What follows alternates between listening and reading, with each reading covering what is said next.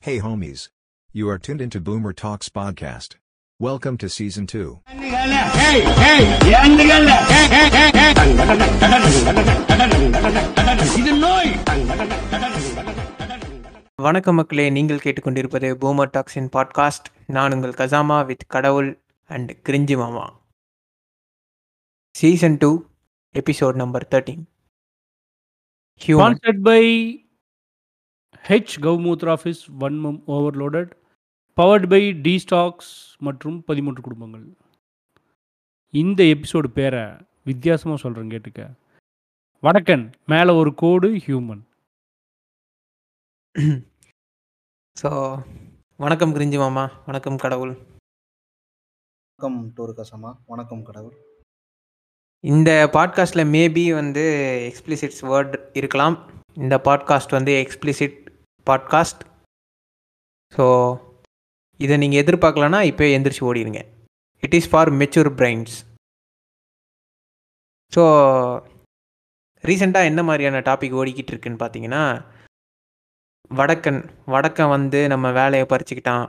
வடக்கன் வந்து நம்மளை வந்து வாழ விடாமல் பண்ணிகிட்டு இருக்கான். வடக்கன் வந்து நம்ம ஊரில் கொலை கொள்ளை கற்பழிப்பு நிறைய பண்ணுறான் சமூக நீதி கெட்டு போச்சு. சமூக ஒழுக்கம் கெட்டு போச்சு.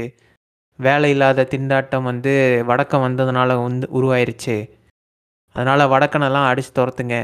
ரீசண்டாக வந்து ஒரு ஒரு நாலு பேரை வந்து ஒரு வடக்கனுங்க சேர்ந்த ஒரு கும்பலை வந்து ஓட ஓட துரத்தி துரத்தி அடிக்குது. கட்டையால் அடிக்குது. அப்புறம் ஒரு காலேஜில் வந்து வடக்கனுங்க உள்ளே பூந்து மெஸ்ஸில் சாப்பிட்டுக்கிட்டு இருக்கவங்கள கட்டையால் அடிக்கிறாங்க. திருப்பூரில் வடக்கனுங்க தொல்லை அதிகமாக இருக்குது அப்புறம் வழியில் போயிட்டு இருந்த ஒருத்தரை வண்டியை நிறுத்தி வடக்கனுங்க அடிக்கிறானுங்க. இப்படின்னு சில வதந்திகளும் பொய்யான புரட்டுகளும் ஒன்றா சேர்ந்து உலவிக்கிட்டு இருக்கு. வடக்கன்ஸ். ஸோ இவங்களை பற்றி தான் இந்த எபிசோடில் பார்க்க போகிறோம் இந்த வடக்கன்ற நேம் சரியா? ம். ம். எப் எ என்ன பொறுத்தவரைக்கும் நான் சரின்னு சொல்லுவேன். அதாவது அவன் நம்மளை சாலா மத்ராசின்னு கூப்பிட்றான் நம்ம அவனை வடக்குன்னு கூப்பிட்றோம் இதில் வந்து நான் இலக்கணம், இலக்கியம், கம்யூனிசம், அ சரி, தவறு இதெல்லாம் பார்க்க விரும்பல. It's just a name. அவன் நம்மளை மெத்ராசின்னு கூப்பிட்றான் ஏன் கூப்பிட்றான் சவுத்துலேருந்து வரவன மத்ராசின்னு கூப்பிடணும்னு அவன் மைண்ட்ல ரெஜிஸ்டர் ஆயிருக்கு. வடக்கானா வடக்கூர்காரன் வடக்கான்னு கூப்பிட்றது நம்ம மைண்ட்ல ரெஜிஸ்டர் ஆயிருக்கு. ஆனால் இது எப்போ பிரச்சனை ஆகுது அப்படின்னு சொன்னால் எல்லாத்தையும் இவனுக்கு வடக்கான்னு பார்க்கறது இல்ல ஒரு சிலரை மட்டும் வடக்கான் அப்படின்னு சொல்லி அடிக்கிறதும் பிரச்சனை பண்ணுறதும் மட்டும்தான் பிரச்சனையாக இருக்கு. ம். இது என்னோட பாயிண்ட் ஆஃப் வியூ அது கிரிஞ்சி மாமா கிட்ட அவர். எனக்கு பொறுத்த வரைக்கும் வடக்கான்ஸ் அப்படின்னு ஒரு சொல்ல வந்து யாருக்கு எதிராக பயன்படுத்துறாங்கன்னு பார்த்து தான் அதை நான் ஆதரவு கொடுக்கணும் ம். இங்க வந்து என் கூட ஐடியில் ஒர்க் பண்ற நார்த் இந்தியனை பார்த்து வடக்கான எவனும் கூப்பிடல. குலோக்கியலா. ம். ஓகேங்களா? ஆனா வந்து யாரை வந்து இந்த குலோக் அதாவது வடக்கான் நார்த் இந்தியனை குலோக்கியலா வடக்கான்னு கூப்பிடுறாங்க. ம். அப்ப யாருக்கு எதிராக இதை பயன்படுத்துறாங்கன்னா அஹ், சாதாரணமா ஒரு ஹியூமன் வந்து அங்கிருந்து ஏதோ ஒரு பிரச்சனை அவனுக்கு ஏதோ ஒரு சுமை அதை வந்து தீர்த்து பண்ற தீர் தீர்க்கறதுக்கு எங்கேயாச்சும் போய் வேலை செஞ்சு பொழைச்சிக்கலாம்டா அப்படின்னு சொல்லிட்டு ஒரு சவுத்தை நோக்கி வந்து ஏதோ ஒரு வேலை செய்யறான் பத்தியா? அவனை பார்த்து இவன் வடக்கான்னு கூப்பிடுறது தான் எனக்கு பிரச்சனை. மற்றபடி. இவன் இவன் இவனோட மேனேஜரை இவன் வடக்கான்னு கூப்பிட முடியுமா? இல்லை இவனோட சக எம்ப்ளாயியை வந்து இவன் வடக்கான்னு கூப்பிட முடியுமான்னு கேட்டா அவன் கொடுக்குதில்ல சாரு சார் தான் கூப்பிட்டுக்கிறான் பின்னாடி கூட. வடக்கான்னு சொல்றது கிடையாது. ஓகேவா முன்னாடியும். சாரு பின்னாடியும் சாரு. ஓகேவா ஏன்னா அவன் இப்போ பே பேசுற கூட பேசுறவன் வந்து போட்டு குத்துருவான்னு சொல்லிட்டு சார் தான் பேசிட்டு இருக்கான். அப்போ இவன் யாரை வடக்கான்னு கூப்பிடுறான்னு பார்த்தீங்கன்னா அங்கிருந்து குல இடம்பெயர்ந்த பொழப்புக்கு வந்த சாதாரண மனுஷங்களை தான் இவன் வடக்கான்னு கூப்பிடுறான். அதை தான் நான் வந்து எதிர்க்கிறேன். இந்த வார்த்தை வந்து அது கேட்சியா இருக்கு. இல்ல நான் வந்து என்ன மசாலா மதராசி கூப்பிடுறதுக்கு எதிர்த்து பேசுறேன் அப்படின்னு சொன்னா ஏன்னா சாலா மசத மதராசின்னு வந்து என் மேனேஜர் தான் சொல்றான்.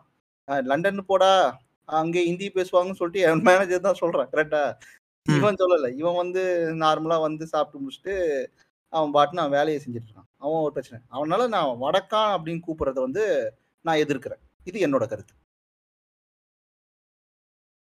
நீ என்னடா நினைக்கிற? ம். வடக்கான்னு கூப்பிடுறது உண்மையிலே தப்பு தாங்க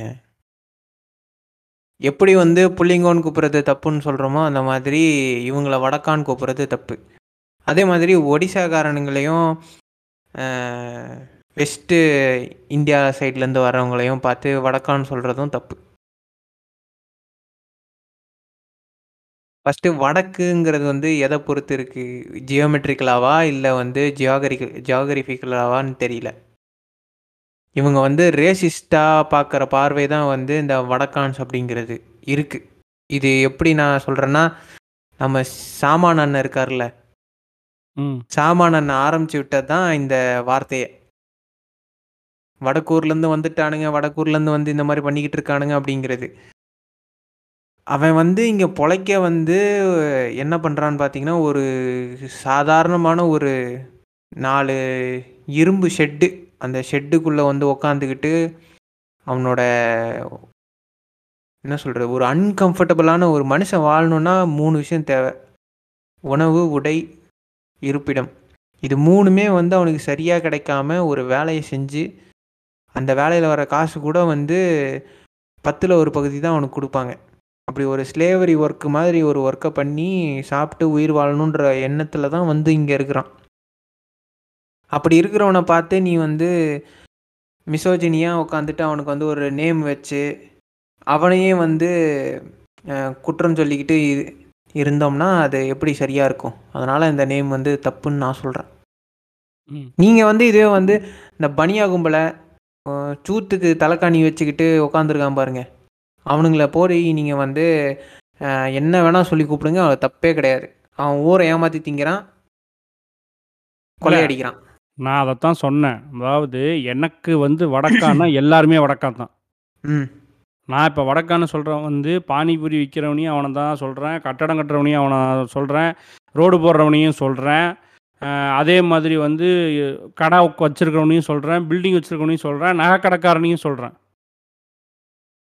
அப்புறம் அவனுக்கு மட்டும் ஒரு பெரிய அப்பார்ட்மெண்ட் ஒரு இருபது மாடியில் ஐநூறு வீடு கட்டிட்டு எங்கள் ஆளை தவிர வேறு யாரும் உள்ளே வரக்கூடாதுன்னு சொல்லி ஒரு கம்யூனிட்டி உட்காந்துருக்கு பாரு சென்னையில். அவனையும் நான் வடக்கான்னு தான் சொல்கிறேன் என்னை பொறுத்த வரைக்கும் நார்த் இந்தியாவிலேருந்து வந்து அத்தனை பேரும் வடக்கன்ஸ் தான். இது இப்படியான பார்வையில் இது சரி. ஆனால் ம். இப்போ நம்ம சென்னையில் ஏதாவது ஒரு ஃபேமஸ் கடை சொல்லுவாம ஸ்ரீமித்தாய் வச்சுக்கோ ஸ்ரீமித்தாய். ம். காக்கடா ஸ்வீட்ஸ் ஆ ஸ்ரீமித்தாய் காக்கடா ஸ்வீட்ஸ் இவனை பார்த்து வடக்கான்னு சொல்ல மாட்டான். அவங்களாம் ஷேடு ம். என்ன ஷேடு நல்லா இருக்கியா? ஆனால் அதே ஷேடு கடைக்கு எதிர்த்த மாதிரி ஒருத்தன் ரோடு போடுற வேலை செஞ்சுட்ருக்கிறான் இல்லை பிரிட்ஜு கட்டுற வேலை செஞ்சுட்ருக்கிறான்னா அவன் பேர் தான் வடக்கான்னு வச்சுருக்கானு ம் ஏன்? இதுதான் இது வந்து பியூரஸ்ட் ஃபார்ம் ஆஃப் ரேசிசம் ரேசிசம்னு சொல்கிறத விட நம்ம ஊர் கண்ணோட்டத்தில் வச்சு சொல்லணும் அப்படின்னு சொன்னால் சாதி வரி. ம்.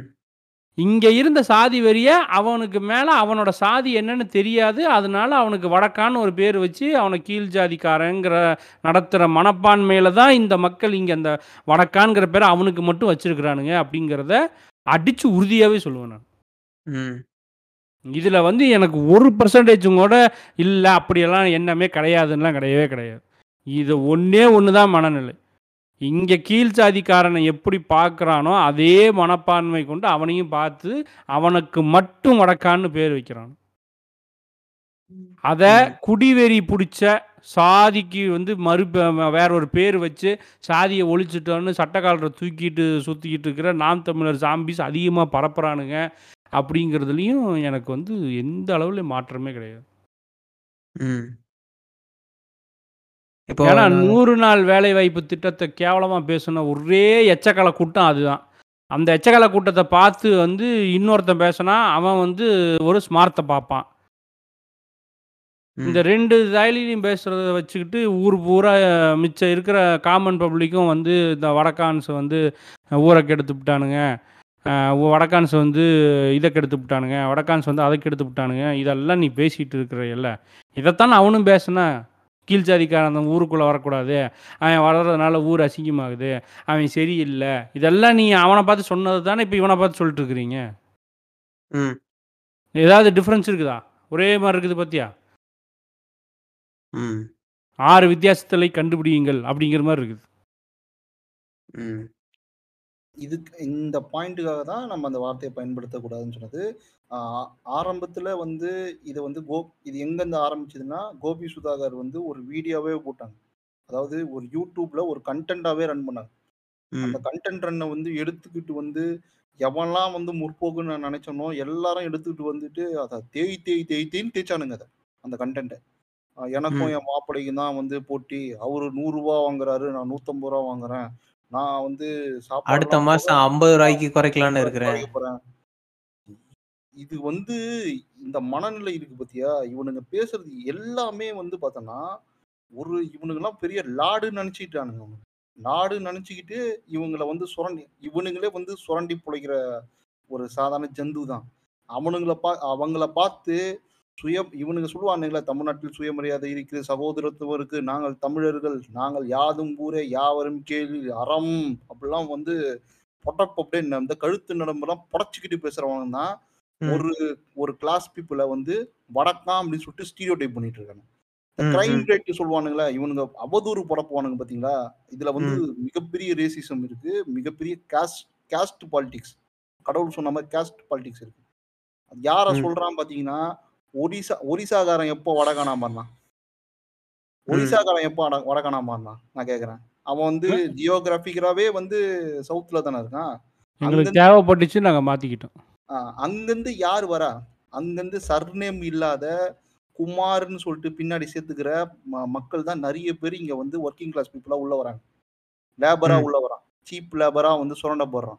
அந்த. சீப் லேபரை பார்த்து தான் இவன் வடக்கான்னு கூப்பிடுறான். அவனுக்கு பே அவனுக்கு இந்தியே பேச தெரியாது தெரியுமா? அவனை போய் இந்திக்காரன் இவங்க பேசிட்டு இருக்காங்க அவன் வந்து லோக்கல் லாங்குவேஜ்ல ஒரு போஜிபுரியோ இல்லைன்னா ஒரு ஒடிசியோ பேசிட்டு இருக்க ஒரு சாதாரண ஒரு தொழிலாளி.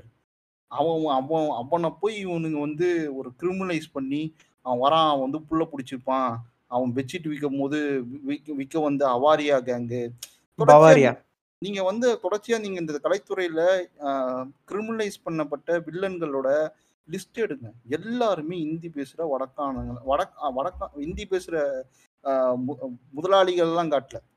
காட்டுறதெல்லாம் வந்து ஒரு லேமன் பெர்ஸ்பெக்டிவ்ல இருக்கிற கிரிமினல்ஸை தான் தொடர்ச்சியாவே காமிச்சிட்டு இருக்காங்க. இது ரொம்ப மிகப்பெரிய ஒரு சிக்கலான ஒரு விஷயத்தை ஏற்படுத்தும். பெங்களூர்ல உனக்கு ஞாபகம் இருக்கா? பெங்களூர்ல வந்து வெளியே போங்க அப்படின்னு சொல்லிட்டு ஒரு ஒரு ஒரு time- வட்டல் நடராஜ்.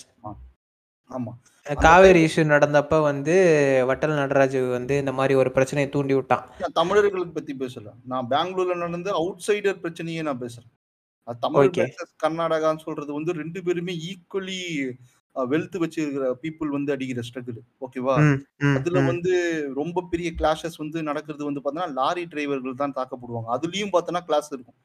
அது. சாதாரணமான ஒரு லேபர் தான் தாக்கப்படுவாங்க.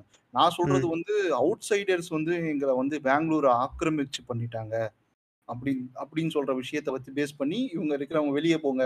அதே மெட்டர் தான். இப்போ. நம்ம நம்ம ஊர்ல இல்ல நடக்கிறத பிரிஞ்சு முன்னாடியே மாமா சொல்கிறது கரெக்டு அதிகமாக அடி வாங்குறது வந்து லாரி டிரைவர்ஸு பஸ்ஸு இந்த டிரான்ஸ்போர்ட்டில் தான். ஆனாலுமே வந்து நிறையா சமயத்தில் வந்து பெரிய பிஸ்னஸ் காணாமல் போன பிஸ்னஸ் எல்லாம் வந்து இருக்குது பெங்களூரில் நடந்துட்டு இருந்த தமிழர்களுடைய பெரிய பிஸ்னஸ் நிறையா காணாமல் போயிருக்கு. பெரிய பெரிய ட்ராவல்ஸ் காணாமல் போயிருக்கு. பெரிய பெரிய ஸ்வீட் கடைகள் பயங்கரமான பயத்தில் அடி வாங்கி வந்தது சம்பவங்கள் இருக்குது இன்னும் எவ்வளவோ இருக்குது இது வந்து இது ஒரு சின்ன திருத்தமாக சொல்கிறேன் நீங்கள் சொல்கிறது வந்து மேஜர். மைனாரிட்டியில் பயங்கரமாக பெரிய முதலாளிகளும் செம்மையாக அடி வாங்கி நிறைய சொத்து பத்து இழந்து வந்தவங்களும் இருக்கிறாங்க. இல்ல நான் அதை அக்ரி பண்றேன். நான் வந்து மெஜாரிட்டி இங்க அதிக பா- அதிகமா பாதிக்கப்படுறவங்க பக்கத்துல நின்னு பேசுறேன். நீங்க சொல்ற இஷ்யூ நான் இருக்குதை நான் அக்செப்ட் பண்றேன். ஓகேங்களா அந்த ஸ்வீட் கடையா இருக்கட்டும் அந்த இருபத்தஞ்சு பஸ்ஸை கொளுத்துனதா இருக்கும் அதெல்லாம் வந்து பார்த்தோன்னா அது வந்து குறிப்பி திட்டமிட்டு ஒரு ஒரு டைப் ஆஃப் பீப்புளை மட்டும். இந்த தமிழ்ஸ்னா அவங்கள கொளுத்து அவங்களோட உடைமையை கொளு- கொளுத்துறது. எப்படி கோயம்புத்தூர்ல கலவரம் பண்ணும்போது முஸ்லிமோட உடைமைகள்லாம் கொளுத்தப்பட்டதோ அது மாதிரி அங்க கொளுத்தப்பட்டாங்க. ஓகேங்களா? அதே தான் நான் இப்போவும் சொல்கிறேன் இங்கே வந்து என்ன நடக்குதுன்னு பார்த்தீங்கன்னா இங்கே வடக்கான்னு சொல்லிட்டு யாரும் வந்து இந்த பனியா கும்பலை போயிட்டு அடித்து உடைக்கல. கேஸ் எப்பா அவங்க சேட்டுப்பா அவங்க வேற. ஆஹ், அதைத்தான் சொல்கிறேன் அவங்கள அடித்து உடைக்கல. அடிமட்டத்தில் சோத்துக்கு வழி இல்லாமல் அஞ்சுக்கும் பத்துக்கும் வேலை செஞ்சுக்கிட்டு இருக்கவன் அவன் புள்ளை முதற்கொண்டு எல்லாத்தையும் வந்து பானிபூரி கடையை போட்டு அஞ்சுக்கும் பத்துக்கும் திண்டாடிக்கிட்டு இருக்கவனை தான் போட்டு அடிக்கிறானுங்க. முதல்ல அவன் ஏன் அங்கிருந்து இங்க வரணும்? ஏ ஐயா இல்ல நாங்க யார் அடிச்சா திருப்பி அடிக்க மாட்டாங்களோ அவங்கள தானே புள்ளி பண்ண முடியும். இல்ல இல்லங்கய்யா அது ஓகே. அவனுங்க வந்து இந்த எவன் வீக்கோ அவங்கள புடிச்சு புள்ளி பண்றத வந்து இவன் ரக்கடு பாய் நினைச்சிட்டு இருக்கான். இப்ப சேட்டு கிட்ட பிரச்சனை பண்ணா சேட்டு என்ன பண்ணுவான்? இங்க இருக்கிற அசோசியேஷன்லாம் போ- ஆனா அதெல்லாம் வேண்டாம் இங்கேயே இருக்கக்கூடிய ஒரு வந்து ஒரு தடிமாடுகள் கும்பல்ட்டு கூப்பிட்டு ஒரு பத்தாயிரமோ இருபதாயிரமோ கொடுத்தா அவன் வந்து நம்மளை அடிச்சுட்டு போவான் ம். நம்மள நம்மளே? அடிச்சுக்கோம் காசு கொடுத்தா நம்மள நம்மளே அடிச்சுக்கோம் ஆமா. தானே அதான் உண்மை அது சொல்றது உண்மைதானே ம். ஆக்சுவலா வந்து இப்போ இங்க அது எந்த கட்சிக்காரன் அடிப்பானு எனக்கு தெரியும். அவன் சொன்னா பெரிய சொல்லலாம் பிரச்சனை ஆயிரும் நானும் சொல்லலாம்னு நினைச்சேன். இப்ப நடக்கிறது எந்த யாரு காசு வாங்கிட்டு அடிப்பா அப்படிங்கிறது? நடக்குது? ஏங்க நான் சொல்றேன். நமக்கு நாமேங்க வேணாங்க.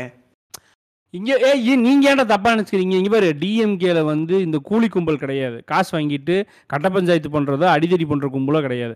கட்ட பஞ்சாயத்து பண்ற கும்பல் வந்து என்டிகே தான். ஓகேவா இன்னைக்கும் சொல்றேன். என்டிகேல தான் கட்ட பஞ்சாயத்து நடக்குது. அடிதடி நடக்குது. வசூல் பஞ்சாயத்து நடக்குது. காசுக்காகவும் காசு வர்றதுக்காக எந்த கட்சியை. பத்தியும் எந்த கட்சியை பத்தியும் கவலை கிடையாது. காசு கொடுத்தா அவன் வந்து பிரச்சனை பண்ணுவான். அவ்வளவுதான். எல்லா ஊர்லயும் அந்த கட்சியில இந்த ஒரு இதுக்குன்னு ஒரு கட்சியில ஒரு ஆளுங்க ஒரு கூட்டம் அது இருந்துட்டு தான் இருக்குது. அது என்டிகே தான் வந்து நம்பர் ஒன்னு அதுக்கு அடுத்தது ஆர்எஸ்எஸ் பண்ணும். ஓகேவா இதே கட்ட பஞ்சாயத்து அடிதடி பிரச்சனை காசுக்காக. பைசல் பைசல் கட்ட பஞ்சாயத்து பைசல் பண்றது. என்டிகே பண்ணும் ஆர்எஸ்எஸ் பண்ணும். இப்போ நான் சொல்லுவேன் க நிறைய பேர் வந்து கடிப்பாங்க. கன்ஃபார்மாக தெரியும் ஏகப்பட்ட பிரச்சனை கிளப்புவாங்க. ஆனாலும் சொல்கிறேன் விசி கட் பண்ணிடுறாங்க? இல்லை இல்லை இல்லை ஏன் ஏன் கட் பண்ணுறீங்க ஏன் கட் பண்ணணும்? இருங்க தலைவரே உங்களுக்கு வந்து அது பண்றது. யானை குட்டியா இல்ல சிறுத்தை குட்டியான்னு தெரியாமலே நீங்க பேசிக்கிட்டு இல்லை. இல்லை இல்லை இல்லை இல்லை இல்லை. நான் தெள்ள தெளிவாக சொல்கிறேன் இதெல்லாம் நான் பணம் கொடுத்து வேலைகளை முடிச்சிருக்கிறேன். எனக்கு பணம் கொடுத்து பிரச்சனை வந்ததும் இருக்குது. நான் எல்லாத்தையும் லைவில் நானே அனுபவிச்சு தான் சொல்கிறேன் இது அவன் சொன்னா இவன் சொன்னா மூணாவது தெருவில் இருக்கிற நாலாவது வீட்டுக்காரன் சொன்னா அதெல்லாம் கிடையாது. நான் சொல்றது எல்லாமே நானா பண்ணது நானா இன்வால்வ் ஆனது. தொழில் பண்றேன் கோயம்புத்தூர்ல. இங்க நடக்கிற சுச்சுவேஷனை பேசுறேன். இப்போ வேற ஊர்ல வேணா இல்லாம இருக்கட்டும்ப்பா நீங்க வேணா எப்படி வேணா எடுத்துக்கோங்க. நான் கோயம்புத்தூர்ல இருக்கிற சுச்சுவேஷனை சொல்றேன். வே மிச்ச ஊரை பத்தி நான் பேசவே இல்லை. கோயம்புத்தூர்ல இது நடக்குதா இல்லையா? ஹண்ட்ரட் பர்சன்ட் நடக்குது. சென்னையில் நடக்குதா இல்லையா? ஹண்ட்ரட் பர்சன்ட் நடக்குது. தோழமை கட்சி தான். அதுக்காக என்ன? இப்போ டிஎம்கே தப்பு பண்ணா நம்ம தட்டி கேட்கறது இல்லையா? அதுக்காக திருமாவளவன் மேல மரியாதை இருக்கு. இன்னைக்கும் திருமாவளவன் மேல மரியாதை இருக்கு. திருமாவளவனுக்கு முட்டு கொடுப்பேன். திருமாவளவன் தொகுதியில் நின்னா திருமாவளவன் தான் நான் ஓட்டு போடுவேன். அதெல்லாம் இல்லைன்னு நான் சொல்லவே இல்லை. அதுக்காக தப்பை சுட்டி காட்டக்கூடாது. நம்ம பயந்துட்டு இருக்கணும் அப்படின்னா அப்புறம் என்ன மயிருக்கு இயக்க அரசியல்? பயந்துட்டு இருக்கணும்லாம் யாரும் சொல்லலையே உங்களை. அப்புறம் என்ன? ஏன் இதுல போயிட்டு நம்ம மறைச்சு நொறைச்சு நம்ம வந்து அதை வந்து அடிச்சு திருத்தி எல்லாம் எழுதிக்கிட்டு? இதுதான். ஃபேக்ட் ஓப்பனாவே பேசிட்டு போவோம். இவங்க கிட்ட காசு கொடுத்தா அவங்க வந்து நம்மளை அடிப்பாங்க. இன்னொரு கட்சியை மறந்துட்டீங்க. பாட்டாளி மக்கள் கட்சி வந்து பாத்தீங்கன்னா நார்த் ஜோன்ல ஃபுல்லாவே மணல் மாஃபியா வந்து அவங்க தான் எப்படி சொல்றது? ஒரு ப்ரொடக்டிவிட்டியா ப்ரொடக்டிவா ஓகேங்களா? சில அப்படி- பேரை சொல்லுங்க. அப்படி சொல்லுங்க. இப்ப டெல்டா மாவட்டத்துக்கு எனக்கு சம்பந்தம் இல்லாத எனக்கு தெரியல. இப்ப டெல்டா மாவட்டத்துல அவனுக்கு ஒருத்தன் இருக்கானுங்க. நீங்க தானே சொல்லணும். நான் ஐயா. இருங்க இருங்க இருங்க இருங்க.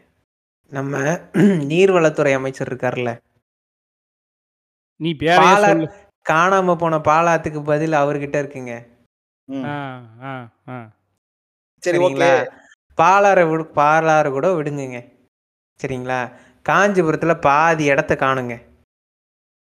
இறையன்பு தான் கேள்வி கேட்கணும் நீங்க. நீங்க ஏன் யாரையோ கேள்வி கேக்குறீங்க சரி அதை கூட விடுங்க இப்போ வந்து என்னாச்சுன்னா வந்து நம்ம சேரியா இருக்கு. அதை வந்து நாங்கள் வந்து மாற்ற போகிறோம் அப்படின்னு சொல்லிட்டு என்ன பண்ணாங்கன்னா அங்கே இருந்த மக்களை தூக்கிட்டு போயிட்டு அண்ணாண்ட பக்கம் திருவள்ளூரில் தூக்கிட்டு போய் உட்கார வச்சாங்க.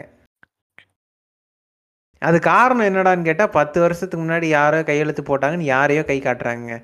இவங்க பேர்லாம் எனக்கு தெரியாதுங்க ஆனால் பதில் உங்களுக்கு தெரியுங்க. நன்றி நமக்கம். ஓகே. நமக்கும். அதுதான் நான் சொல்றேன். இல்ல இப்போ. நீங்க வந்து மாஃபியான்னு எடுத்தீங்கன்னு வச்சுக்கோங்க. பவர் வேணும்னா எல்லாருமே பண்ணுவான். சரிங்களா? அது சில கும்பல் அதாவது எல்லா கட்சி எல்லா கட்சியிலயுமே இந்த மாதிரி ஒரு கும்பல் இருக்கும். இருக்காங்க. அததான் இங்க சொல்ல வந்தேன். அதைத்தான் சொல்ல வரேன். இப்போ இது நடக்கலைன்னா உங்களால் வந்து ஆட்சியை பிடிக்க முடியாது. பவர் இல்லைன்னா உங்களால் ஆட்சியை பிடிக்க முடியாது. சரி இவங்க என்டிகே என்ன என்ன இருக்குது இப்போ ஆர்எஸ்எஸ் என்ன இருக்குன்னு பண்ணிட்டு இருக்கானுங்க என் என்டிகேக்கு சீமானன் இருக்கார். சீமானனுக்கு உரி விடணும். அதுக்காக இப்போ பண்ணிக்கிட்டு இருக்காங்க. ஆர்எஸ்எஸும் பதவியில் இல்லை. அதாவது நான் என்ன சொல்ல வரேன்னா இங்கே ஆர்எஸ்எஸ் இங்க பாருங்க. ஆர்எஸ்எஸ் வந்து பதவியில கிடையாதுங்க. பதவிக்கு வராதுங்க. ஆர்எஸ்எஸ் எந்த ஜென்மத்துக்கு பதவிக்கு வராதுங்க. ஆனா. ஆர்எஸ்எஸ் நினை ஆர்எஸ்எஸ் நினைக்கிற ஆட்சி ஆர்எஸ்எஸ் நினைக்கிற ஆளு தான் பேசணும்னு நினைச்சதுன்னா அது என்ன வேணா செய்யுங்க. அதைத்தான் மேம் சொல்கிறேன் இப்படி இங்கே மாதிரியான மோட்டோவோட ஆர்எஸ்எஸ் ஓட மோட்டோவில் வந்து மத்த கட்சி இயங்கலன்னு நான் உறுதியா சொல்ல முடியும். இல்லை இல்லை. ஏடிஎம்கே கூட சொல்றேங்க. ஏடிஎம்கேல வந்து இந்த மாதிரி இப்படி பேசினா இவன் இவன் இப்படி பேசணும் அவன் தான் இருக்கணும்ன்ட்டு ஏடிஎம்கேல ஒரு முடிவே கிடையாது. அது எந்த கட்சியிலையுமே இல்லை. ஆர்எஸ்எஸ்ல மட்டும்தான் இருக்கு. ஆர்எஸ்எஸ் வந்து சொல்றதை செய்யறதுக்கு தான் பிஜேபி இருக்கு. அது ரெண்டும் அப்படிதான் இயங்குது. அதை விட்டுருவோம். நான் சொல்ல வர்றது காசு போயிடணும். சேட்டு காசு கொடுத்தா வாங்கி அடிக்கிறது யாரு? அதைத்தான் சொல்றேன் நான். அதைத்தான் நானும் சொல்றேன். நம் நமக்குள்ள நாம அடிச்சுக்கிறோம். ஆமா அவ்வளவுதான். இப்போ சே இப்போ போய் கேசி தாஸ் ஸ்வீட்டு கடையில் பிரச்சனை பண்ணி கேசி தாஸ் இருபதாயிரம் கூப்பிட்டு இவங்களை யார்கிட்ட கொடுத்தாலும் இவனை வந்து நம்மளை அடிப்பானுங்க. ம். கரெக்டா ஆமா. அவ்வளோதான் வேலை முடிஞ்சுது.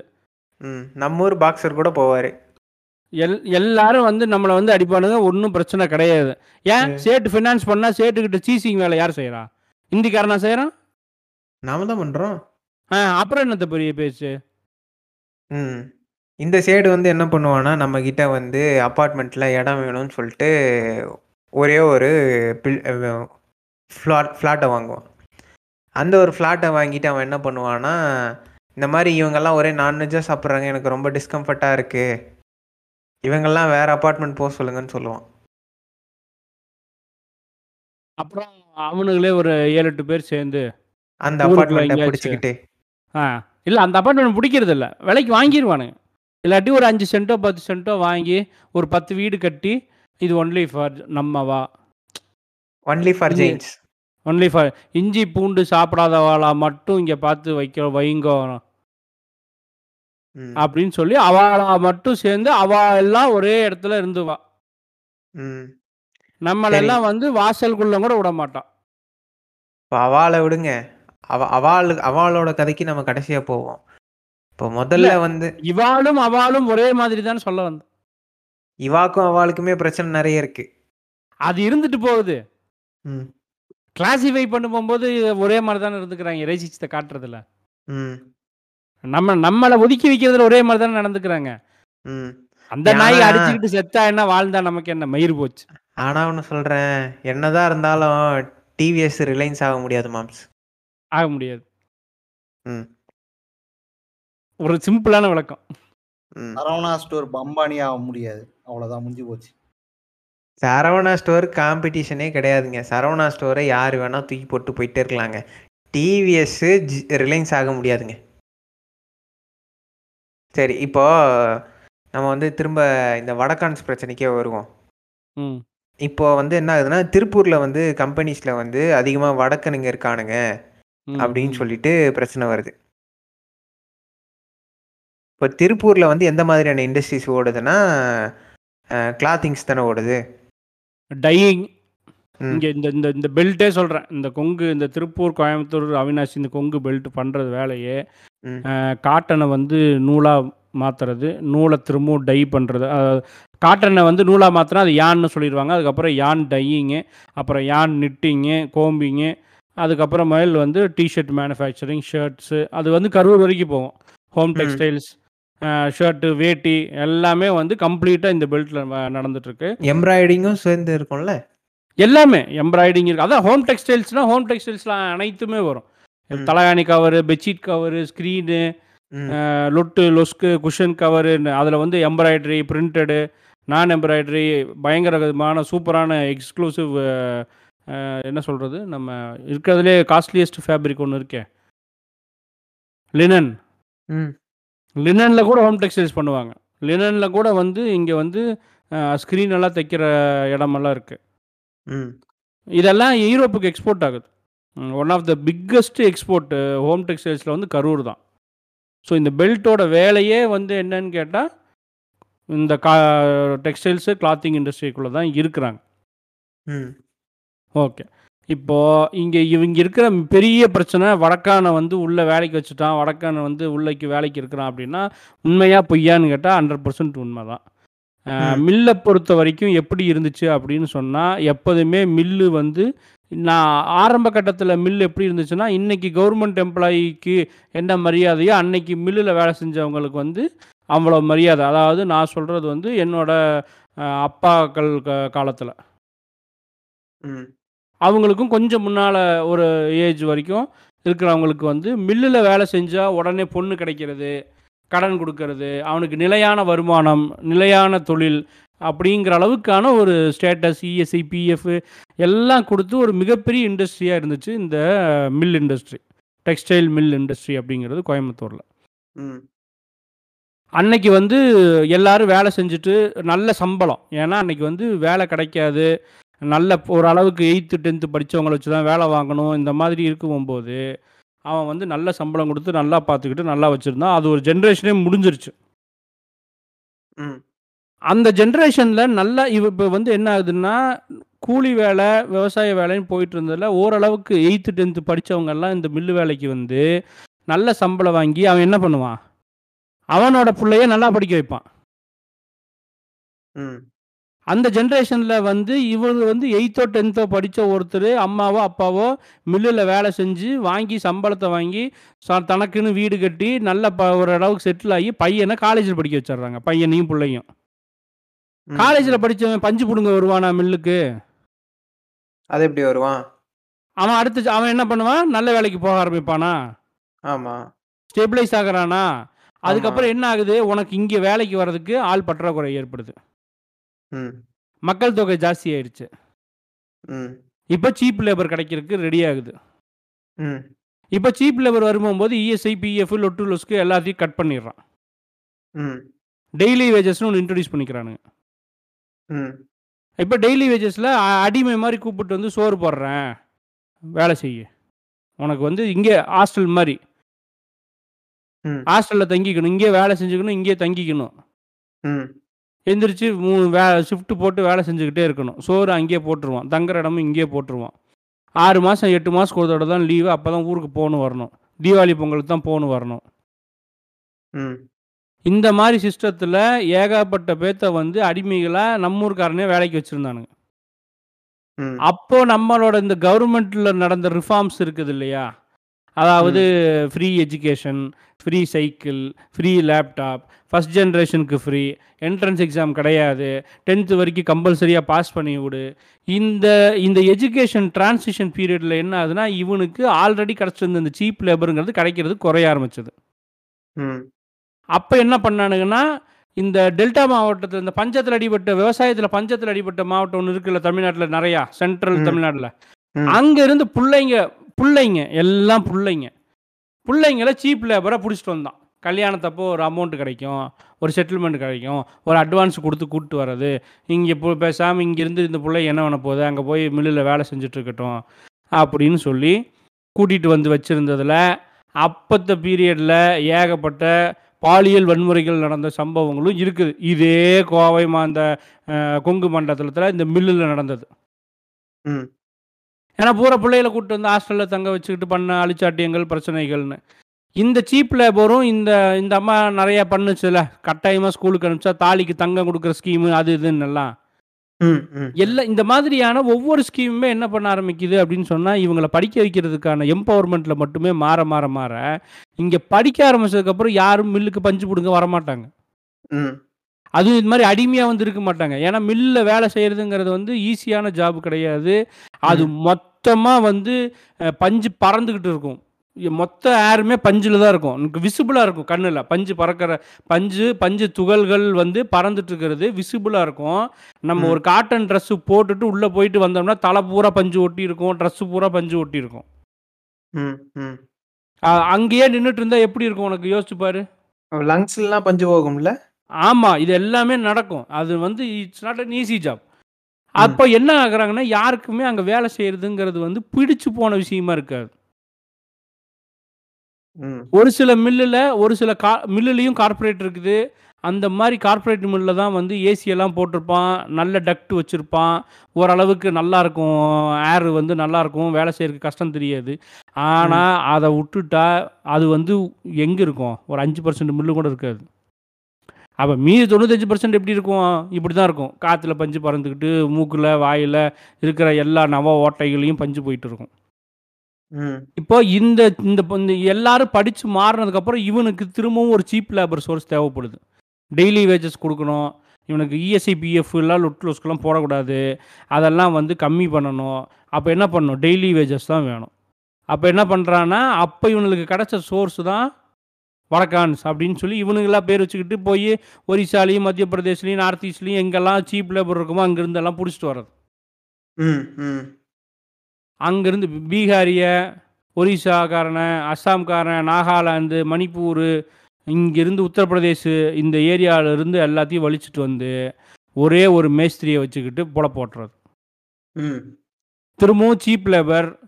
எதை போட்டாலும் வந்த புதுசில் எதை போட்டாலும் தின்னுட்டு இருந்தான். ம். இவனுக்கு ரேஷன் கடை அரிசியை கொண்டு வந்து கொடுத்தாங்க கூட பரவாயில்ல சாமின்னு சாமி வாங்கி சாப்பிட்டு இருந்தான் ம். இப்போ இவனுக்கு என்ன பிரச்சனைனா இவனுக்கு தாத்தா காலத்தில் இருந்த மாதிரி குனிஞ்சு கும்பிடு போட்டு ஆமாஞ்சாமி போடுறதுக்கு திரும்பவும் ஒரு சீப் லேபர் கிடச்சிருச்சு. ம் ம் ம். அப்போ மொத்த இண்டஸ்ட்ரியும் என்ன பண்ணுறானுங்கன்னா அந்த சீப் லேபர்ஸை ரீப்ளேஸ் பண்ணிக்கிட்டானுங்க. ம் ம் ம். இவனுகளில் தான் இதெல்லாம் பண்ணது. இப்போ புரியுதா? இவனுக்கு தேவை வந்து லேபர் ப்ராப்ளம் இல்லை. சீப் லேபர் ஆமா சாமி போடணும். சோத்துக்கு சத்தவனா இருக்கணும். சோறு போட்டுட்டு காசு கொடுத்தா சரிங்க சாமி சொல்லுங்க சாமின்னு சொல்லிட்டு பேசுகிறவன் தான் வேணும். அப்போ இவனுக்கு வந்து இந்த சீப் லேபரை இன்க்ளூட் பண்ணிக்கிட்டானுங்க. இந்த சீப் லேபர் எல்லா இண்டஸ்ட்ரிலையுமே வந்து பரவ ஆரம்பிக்குது. ஒரு கேன்சர் மாதிரி. கன்ஸ்ட்ரக்ஷன் இண்டஸ்ட்ரியிலையும் இங்கே வந்து மேஸ்திரி ஜாஸ்தி சம்பளம் சிட்டால் ஜாஸ்தி சம்பளம் எல்லாருமே ஜாஸ்தி சம்பளம் கேட்க ஆரம்பிக்கிறாங்க.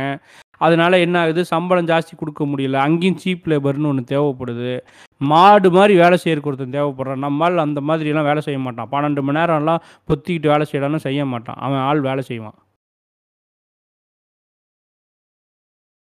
பன்னெண்டு மணி நேரம் வேலை செய்கிறான் அதனால கொண்டு வந்து கன்ஸ்ட்ரக்ஷன் இண்டஸ்ட்ரி பிரிட்ஜு கட்டுற இன்ஸ்ட்ரக்ஷன் இண்டஸ்ட்ரி ரோடு போடுற இண்டஸ்ட்ரி எல்லா இண்டஸ்ட்ரிலையுமே இந்த சீப் லேபர் இன்க்ளூட் பண்ணிக்கிறானுங்க. நான் என்ன சொல்கிறேன்னா இந்த சீப் லேபராக வரக்கூடிய அளவுக்கு அவன் தலையெழுத்து இருக்குது. ம். அவன் அவன் ஊர் கவர்மெண்ட்டில் வந்து ரேஷனில் நம்ம ஊர் கவர்மெண்ட்டை கேவல புண்டையாக பேசிட்டு திரியிறானுங்களே இவனுங்க. அது நாங்கள் அரிசி வாங்குறதுக்கு வக்கத்து போயிட்டோமா? நாங்கள் இது பருப்பு வாங்க வக்கத்து போயிட்டோமா? நீ கொடுக்குற இந்த ஒரு லிட்டர் எண்ணெய் வாங்க வக்கத்து போயிட்டோம் அந்த வக்கத்து போனதுனால தான் நீ சீப் லேபராக நிறைய பேர்த்துட்டு அடிமையாக வேலை செஞ்சுட்டு இருந்த. சொல்லுங்க சாமின்னு. இப்போ. இந்த அரசு அந்த சீப் லேபருக்கான ப்ராப்ளத்தை சார்ட் அவுட் பண்ணி அவனுக்கான அடிப்படை தேவை சோறு கொடுத்தங்காட்டிக்கு அவன் தமிழ்நாட்டிலேருந்து இங்கிருந்து மத்திய பிரதேஷ்க்கோ மகாராஷ்டிரக்கோ ராஜஸ்தானுக்கோ வேலைக்கு போகல. அவன் இங்கேயே கம்ஃபர்டபுளாக இருக்கான். அவன் இங்கே கம்ஃபர்டபுளாக இருக்கிறான். அவனுக்கான தேவைகள் இருக்கு. அவன் உத்தரப்பிரதேஷ்லேயோ பீகார்லேயோ ஒரிசாலேயோ இதெல்லாம் நடக்கலை. அவனுக்கு அந்த கவர்மெண்ட்டில் ரேஷன் அரிசி கூட கிடைக்காம இங்கே வந்து புழுத்து போன அரிசியை கொடுத்தா அதை தின்னுட்டு பன்னெண்டு மணி நேரம் வேலை செய்ய தயாராக இருக்கிறான்னா அவன் எவ்வளோ வறுமையில் இருந்திருப்பான். கொட்டகை கொட்டகை இரும்பு கொட்டகை. மரத்தில் போட்ட நம்ம தென்னங்கீத்து கொட்டகை கூட சூடு தாங்குவோம்.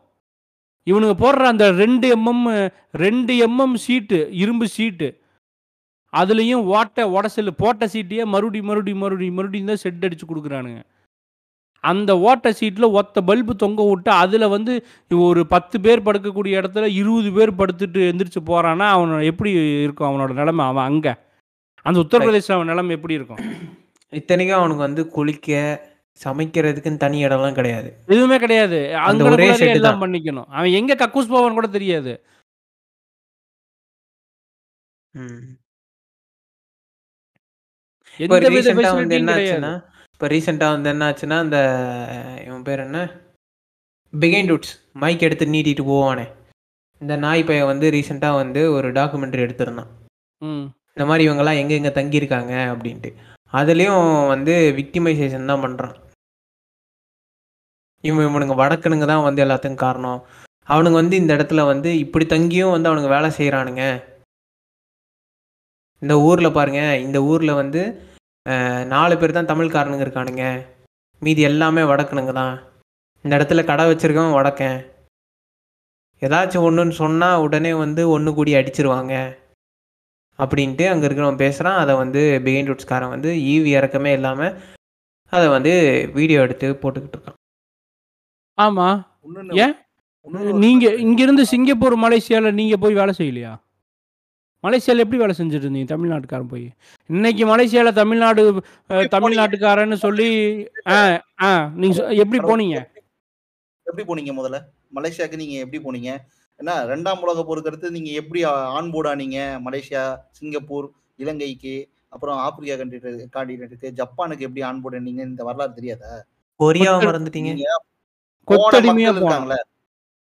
போன மக்கள்களை போய் கேட்டாங்கன்னா அவன் ஒன்று சொல்லுவான். நாங்கள் தர்ம கப்பல் ஏறி நாங்கள் அங்கே வே- வே- வேலை பொழப்பு பண்ணுறதுக்காக போனோம்னு சொல்லுவான். தர்ம கப்பல்.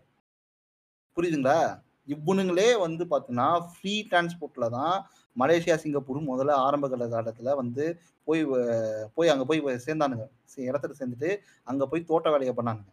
அதே வேலையை தான் இங்கேயும் பண்ணுறாங்க அங்க எப்படி ஒர்க் எக்ஸ்பிளாட்டேஷன் நடந்ததோ அது மாதிரி இங்க பல்மடங்கு அதுவும் இப்போ டூ தௌசண்ட் டுவெண்ட்டி செஞ்சுரியில அவ்வளோ ஒர்க் எக்ஸ்பிளாட்டேஷன் பண்றது யாருன்னு கேட்டா இவன் சோக்கால்டு தமிழ் சொல்றான்ல. தமிழ் முதலாளிக்கு தான் பண்றாங்க வேற எந்த முதலாளி பண்றான்? நான் கேட்கறேன். நான் தமிழ் முதலாளி பங்கே கிடையாதா? உங்களுக்கு தெரியும்ல சிப்காடு சுத்தி எத்தனை கிராமம் இருக்குன்னு சொல்லிட்டு. வட வ- இவங்க வட இந்திய தொழிலாளிகளுக்கு எப்படி வீடு தராங்க? நான் கேட்கறேன். நீங்க சொல்லுங்க அதே வட இந்திய தொழிலாளிக்கு நாலு செவுரு எழுப்பி மேல சிமெண்ட் ஷீட் போட்டு கொடுக்குறான். கேட்டா அதான் வீடான் டாய்லெட் ஃபெசிலிட்டி கிடையாது. அவன் அந்த அந்த நாலு ஷீட்டுக்குள்ள வந்து பத்து பேர் இருக்கணுமா? ஒரு தலைக்கு? ஆயிரம் ரூபாய் வாங்குறானுங்க. செவுரெல்லாம் அது செவுரு. மாதிரி ஒண்ணு கட்டியிருக்கானுங்க நீங்க வேற. இது சென்னையில எப்படின்னா நீங்க சொன்ன மாதிரி இந்த two two MM thick sheet. சென்னையில கூடுவாஞ்சேரி. நீங்க சும்மா ஒரு பைக் எடுத்துக்கிட்டு ஓகேங்களா பெருங்கலத்தூர் வந்து கூடுவாஞ்சேரி வரைக்கும் போய் பாருங்க. சைட்ல எவன் வந்து சைட்ல வந்து எந்த மாதிரி கொடுக்குறாங்க? இது ஒரு பண்ணை தொழில் அடிமை முறைங்க. என் என் முன்னே என் தோட்டத்தை பார்க்கறதுக்கு நீ அங்கேயே தங்கி காவா காவா காவா வேலை பண்ணணும். அப்புறம் காவா வேலை பண்ணணும். இருக்கிற எல்லாத்தையும் புல்லு புறங்கள்லாம் பூ புடு பிடுங்கிட்டு நீ அப்படியே குடும்பத்தோட உக்காந்து நீ வேலை செஞ்சுட்டு போக சொல்றது ஒரு பண்ணை அடிமை தொழில். அந்த வேலையை அப்படியே கொடூரமா வந்து இந்த தொழிலாளிகளை மேல அப்படியே பண்றானுங்க. அதுதான் வந்து கூடுவாஞ்சேரியில இருக்கு ஸ்ரீபெரும்புத்தூர்ல இருக்கு சுங்காசத்திரம் இருக்கு. இந்த இண்டஸ்ட்ரியல் ஏரியாவுக்கு மேலே நூறு மீட்டர் மேலே ஏறி போல்டு போல்டு போடுறது டெட்டு போடுறது சுத்தி வச்சு அடிக்கிற வேலையெல்லாம் இவன் தான் பண்ணிட்டு இருக்கான். இவனுக்கு ப்ராப்பரான இன்சூரன்ஸ் இருக்கா? ப்ராப்பராக ப்ராப்பரான லேபர் லா லேப் லேபர் லெவலில் தான் இவனை வந்து ஒர்க்கை ஒர்க்கை பண்ண வைக்கிறீங்களா? கிடையவே கிடையாது. எட்டு மணி ஒம்பது ஒன்பது மணி நேரம் வேலையான் ரெண்டு மூணு மணி நேரம் ஓட்டியான் சிப்கார்ட்ல இவனுங்களுக்கு. ஒன்பது பிளஸ் மூணு மணி நேரம் எத்தனை மணி நேரம் ஆகுது? பன்னெண்டு மணி நேரம் வேலை செய்கிறான் ஒன்பது மணி நேரம் வேலைக்கு எட்டு எட்டாயிரம் ரூபாய் சம்பளம் மீதி மூணு மணி நேரம் வேலைக்கு ரெண்டாயிரம் ரூபாய் சம்பளம் பத்தாயிரம் ரூபாய் சம்பளம் கொடுக்குறேன்னு சொல்லி தான் போடுறாங்க. ஓட்டி கம்பல்சரி இதில். நாட்டு வந்து ஆப்ஷனல் அப்படிப்பட்ட ஒரு தொழிலாளி சரி ஓகே தூங்கலாம்னு சொல்லிட்டு வந்தா இவன் நாலு செவுரு எழுப்பி அவங்கள வந்து ஆயிரம் ரூபாய் பிடுங்குறது. ஏங்க எனக்கு புரியவே இல்லைங்க. ஒரு ஒருத்தன் வந்து சென்னையில் வந்து இறங்குறான். அவன் சென்னையில இருக்கான் இவன் நம்புறானுங்களா? எல்லாருமே அதை சொல்றாங்க. சென்னையில வந்துட்டாங்க சென்னையில அப்படி மொத்தமா வந்துட்டாங்க. மொத்தமா எங்க இருக்காங்க? சென்னையில? எங்க இருக்காங்க? பிரிட்ஜ் பிரிட்ஜ் கடியில் படுத்து கிடக்குறாங்க. பிரிட்ஜ் கன்ஸ்ட்ரக்ஷன் சைட்டில் அபார்ட்மெண்ட் கன்ஸ்ட்ரக்ஷன் சைட்டில் அங்கேயே படுத்து கிடப்பான். அப்புறம் அங்கே இருக்கிற பெரிய முதலாளிகள் வந்து பல ஊரில் வந்து பிஸ்னஸ் பண்ணுறானுங்க பல ஊரில் கட்டுறானுங்க. அந்தந்த ஊருக்கு பிரிச்சு பிரித்து அனுப்பிச்சிட்டே கிடக்குறான். இப்போது பில்டர்ஸ் எடுத்துக்கோங்களேன். என்ன இப்போ ஒன்று சென்னையில் மட்டுமா பில்டர் ஒருத்தன் இருக்கான்? அவன் பில்ட் பண்ண ஆரம்பிச்சான்னா அவன் நாலு ஊரில் பில்டர் இருக்கிறான். இப்போ டிவிஹெச் எடுத்துக்கிட்டா அவன் கோயம்புத்தூர்லேயும் இருக்கான் திருச்சியிலையும் கட்டுறான் சென்னையிலையும் கட்டுறான். காசா கிராண்டே கோயம்புத்தூர்லையும் கட்டுறான் சென்னையிலையும் கட்டுறான். அர்பன் ரைஸ் கோயம்புத்தூர்லையும் கட்டுறான் சென்னையிலையும் கட்டுறான். சோபா எனக்கு தெரிஞ்ச எல்லா ஊர்லேயும் கட்டிகிட்டு இருக்கிறான். சோபா பில்டர்ஸ் அப்போ இது அத்தனை சொல்றது- பேத்துக்கும் யார் சப்போர்ட் யார் சப்ளை பண்ணுறது ஏங்க எனக்கு மிகப்பெரிய ஸ்டீரியோ டைப்னா என்ன பாக்குறேன்னா அவன் வந்து இங்க ஓட்டு போடுறான்னு சொல்றதுதாங்க. மிகப்பெரிய ஸ்டீரியோ டைப் அது மாதிரி இப்போ சவுகார்பேட்டையும்? சவுகார்பேட்டையும் பீகாரி ஒடிசாக்காரனையும் ஒண்ணா சேர்க்கறது கரெக்டா தப்பு. இப்போ இப்போ நான் அதை தான் சொல்ல வந்தேன். இப்போ கிரிஞ்சு மாமா இப்போ எதை நான் சொல்கிறேன் மாமா என்னன்னா இப்போ எதை வச்சு இவனுங்க வந்து ஓட்டு போடுறான் அப்படின்னு சொன்னானுங்க அப்படின்னு சொன்னால் ரீசண்டாக வந்து நீயா நான் எபிசோடில் வந்து நான் வந்து இங்கே வந்து இது வாங்கிட்டேன் ரேஷன் கார்டு வாங்கிட்டேன் கவர்மெண்ட்டோட ஸ்கீம்லேயே என் பிள்ளைக்கு ஆப்ரேஷன் பண்ணிட்டேன்னு ஒரு பொம்மலை சொன்னுச்சுல்ல? ம் ம் ம். ஆமா. அதை அதை அதிலிருந்து தான் இந்த வார்த்தை வந்து அதிகமாக பேச ஆரம்பிச்சானுங்க இங்கே வந்து ஓட்டு போடுறாங்க ஓட்டு போடுறாங்கன்னு. ஆக்சுவலாக தப்பு. ஏன் தப்பு அப்படின்னு நான் சொல்கிறேன் அப்படின்னு சொன்னால் இவன் வந்து அந்த டெய்லி வேஜஸ் தான் காரன் தான் ஓட்டு போடுறான் அவனால தான் இங்கே ஆட்சி மாறும்னு நம்புறான் பார்த்தீங்களா அது பைத்தியக்காரன் ஒன்றா நம்பர் முட்டா புண்டத்தனம் இதுக்கு ரொம்ப சிம்பிளாக சொல்கிறேன் என்ன அப்படின்னு சொன்னால் கோயம்புத்தூரில் வந்து குஜராத்தி சமாஜ்னு ஒன்று இருக்குது ஓகேவா? ஸ்ரீ கோயம்புத்தூர் குஜராத்தி சமாஜ் அப்படின்னு இருக்கும். பயங்கரமான ப்ரைம் பிளேஸு ஆர்எஸ்புரம் அப்படிங்கிற ஒரு எலீட் பிளேஸு ராஜா அண்ணாமலைபுரம்ல இருக்கிற ஒரு ஷாப்பிங் சென்டர் மாதிரி வச்சுக்கோங்களேன். அது ஈக்குவலாக இருக்கும். இங்கே கோயம்புத்தூர் ஆர்எஸ்புரம் அப்படிங்கிற இடம். ரத்ன சபாபதிபுரம் அந்த இடத்துல வந்து அது அவ்வளோ பெரிய பில்டிங் மாதிரி வெப்சைட் கூட வச்சுருக்கிறான். யார் வேணால் போய் செக் பண்ணி பாருங்கள் குஜராத்தி சமாஜ் கோயம்புத்தூர்னு போட்ட வெப்சைட்டே வரும். எவ்வளோ பெரிய பில்டிங்கு எப்படி வச்சுருக்கிறான்? என்ன பண்ணுறான்னு பாரு. Seventy fifth year anniversary celebrate பண்ணிட்டான் மாம்ஸ் அந்த குஜராத் சமாஜுக்கு. சமாஜ்னா என்ன அர்த்தம்? சமாரா சாம்ராஜ்யம். சாதி சங்கம் மாதிரி. அப்படியா? குஜராத்துக்காரனுக்கான ஒரு அசோசியேஷன் சங்கம். அவனுங்களுக்கு தேவைக்கு அவனுங்க ஃபங்க்ஷன் பண்ணிக்கிறதுக்கு அவங்களுக்கு நல்லது கெட்டது பண்ணிக்கிறதுக்கு அவங்களுக்குன்னு அசோசியேஷன் அவங்களுக்கு இந்த ஊரில் இருக்கிற பிரச்சனைகளை பற்றி பேசுறதுக்கு இதுக்கு எல்லாத்துக்கும் சரி இப்போ நம்ம ஒன்று சொன்னோம்ல நமக்குன்னு ஒரு அசோசியேஷனுக்கு போகலான்னு ம். அது மாதிரி இது வந்து ஒரு அசோசியேஷன் மாதிரி. அது இந்தியில் பேர் வச்சுருக்கான் சமாஜ்னு சொல்லி. இந்த செவன்டி மாமா 70 அகைன் ஃபெயில்ட் இன் ஹிந்தி ஆமாம் அவர் ஃபெயில் ஆகிட்டே தான் இருக்கணும் கடைசி வரைக்கும். ஆ, இப்போ எனக்கு என்னன்னா இது கொண்டாடியே ஒரு ஆறு அஞ்சாறு வருஷத்துக்கு மேலே இருக்கும். அவனுங்க இதை இதை அவனுக்கு செலிப்ரேட் பண்ணியே seventy fifth year anniversary celebrate பண்ணியே நாலஞ்சு வருஷம் ஆச்சு. ம். அப்போ அவன் எத்தனை வருஷமாக இங்கே இருக்கிறான்னு யோசிச்சு பாருங்க. குஜராத்து முதலாளிகள். இதுதான் விஷயம். ம். அவன் தொழிலாளி இல்லை அவன் முதலாளி. இப்போ முதலாளிகள்லாம் சேர்ந்து காசு போட்டு ஒரு இடம் வாங்கி ஒரு பில்டிங் கட்டி மண்டபம் கட்டி வாடகைக்கு வர்றது இந்த வியாபாரம் பண்ணுறது குஜராத்லேருந்து எவனாவது துணியை தூக்கிட்டு வந்தானா இவன் இடத்து இவன் நேராக குஜராத் சமாஜில் வந்து கடையை போடுவான். மூணு நாள் வாடகை கொடுத்துட்டு வச்சுக்கிற வந்து அவன் வியாபாரம் பண்ணி தொழில் பண்ணி பொழைச்சிக்கிறதுக்கெல்லாம் இந்த மாதிரி ஸ்கீம் எல்லாம் பண்ணுவானுங்க. அப்போது இவனை என்னைக்காச்சும் நீ வடக்கான்னு கூப்பிட்டியா? அப்போது எழுபத்தஞ்சு வருஷம் கொண்டாடி இருக்கிறான்னா அவன் வந்து அந்த அந்த சமாஜுக்கு பணத்தை கொடுக்குற அளவுக்கு கெப்பாசிட்டி இருக்குன்னா அவன் எத்தனை வருஷமாக இங்கே இருக்கான் அவன் எவ்வளோ சம்பாரிச்சான்? அந்த முதலாளி ஓட்டர் ஐடி கார்டு வாங்கினானா இல்லையா? அவன் யாருக்கு ஓட்டு போட்டான்? ஐடியா? பேங்க்ல கடன் வாங்கியிருக்காங்க. சும்மா கிடையாதுங்க. சும்மா. பண்ணாமலாம் இறங்கல. அது நீங்க ஆயிரத்தி தொள்ளாயிரத்தி அறுபத்தி அஞ்சுல இருந்து அண்ணா வந்து பணம் தோட்டம் என்ற புக்ல வந்து தெளிவா மென்ஷன் பண்ணியிருப்பாரு. இங்க எப்படி வட முதலாளி வட இந்திய முதலாளிகள் வந்து ஆதிக்கம் வந்து அதிகமா இருக்கு? இதனால வந் இதனால தான் வந்து வட மாநில தொழிலாளர்கள் சீப் லேபராக இங்கே ஆன்போர்ட் ஆகப்படுறாங்க இது மூலமாக நம்மளுக்கு ஒரு சோஷியல் எக்கனாமிக் டவுன் கிரிசிஸ் வருது. இதை நம்ம சா- இதை சால்வ் பண்ணுறதுக்கான எந்த சட்ட வரைமுறையும் நடைமுறை வரைமுறையும் இந்திய அரசு கிளை இல்லை. அதனாலதான் அவர் வந்து சொல்லியிருப்பாரு. வடக்கு ஆழ்கிறது தெற்கு தேய்கிறதுன்னு சொல்லிட்டு அதுவும் பேஸ் பண்ணி சொல்லியிருப்பாரு. அது இல்லாம வரி சலுகைகளை பத்தியும் பேசியிருப்பாரு. இதெல்லாம் வந்து இப்போ நாம் தமிழர் கட்சிக்காரங்களை போயிட்டு நீங்க இது வந்து மேஜரா வந்து சீமான் இந்த பொறுக்கி பையன் சீமான் பேசினதுனாலதான் ரொம்ப பெரிய பிரச்சனையாச்சு. ஏன் அவரை பொறுக்கி பையன் நான் சொல்றேன்னு கேட்டினா அவர் தலைவர் மாதிரி பேசினார்னா தலைவர் சீமான்னு நான் சொல்றதுக்கு ரெடியா இருக்கு. அவர் ஒரு பொறுக்கி மாதிரி தான் ஒரு கொலோக்கியலா எப்படி சொல்றது ஒரு ஏய் நீ பேனாவை வையி நான் வந்து உடைக்கிறேனா இல்லைன்னு பாரு. நீ வடமா வடமாநில தொழிலாளர் மேல கை வை நானே வந்து உடைக்கிறேன். ஓகேவா வேற எதுவும் கிடையாது. இதுவும் ஒரு சவடால் தான் வாய் சவடால் தான். நீ எப்படி வாய் சவடால் விடுறியோ அதே மாதிரி நான் வாய் சவடால் இது எப்படின்னா இல்ல ரொம்ப ரொம்ப கேவலமா வந்து அவன் ஒரு வே ஒரு வேலையை பார்த்தான். அதுவும் தேர்தல் பிரச்சாரத்துல தான் இவர் பேசுறாரு. தேர்தல். பிரச்சாரத்துல அவர் என்ன பேசுறாருன்னா வடமாநில மா- மாநில இந்தியர்களா வராங்களா? நான் அவன் மேல கஞ்சா கேஸ் போடுவேன் அப்படின்னு கேஸ் போடுவேன். பாலியல் வன் உணவு பாலியல் சீண்டல் பண்ணாங்கன்னு சொல்லிட்டு கேஸ் போடுவேன் அப்படின்லாம் சொல்லிட்டு இருக்கான். டேய் அவன் அவன் எதுக்காடா இங்க வரான்? லூசாடா நீ. அவன் அவன் இந்திய கட்டமைப்புல ஒரு மாநிலத்திலிருந்து உளுர் மாநிலத்துக்கு பஞ்சம் பொழைக்கிறதுக்கு எதுக்காக வரான்?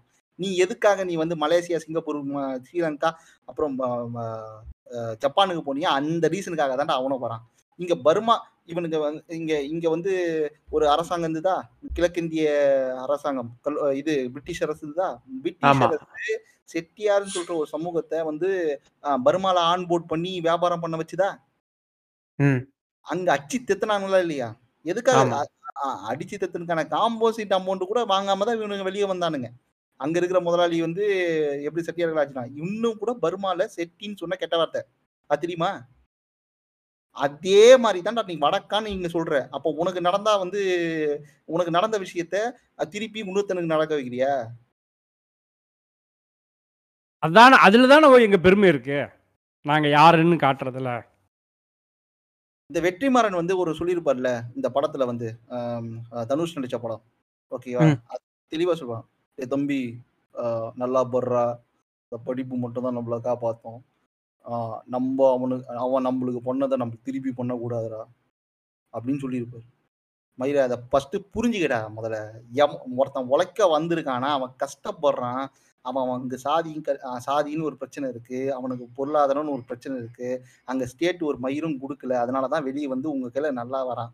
அவனை அவனையும் அடித்து பிலோ த பாட்டமில் உட்காந்து என் கீழே இருக்கணும்னு நினைக்கிற ஒரு மன புத்தி வந்து சாதி புத்தி தான் அதுதான் தான் கடவுள் அவ்வளோ நேரமாக எக்ஸ்பிளைன் பண்ணியிருப்பார்.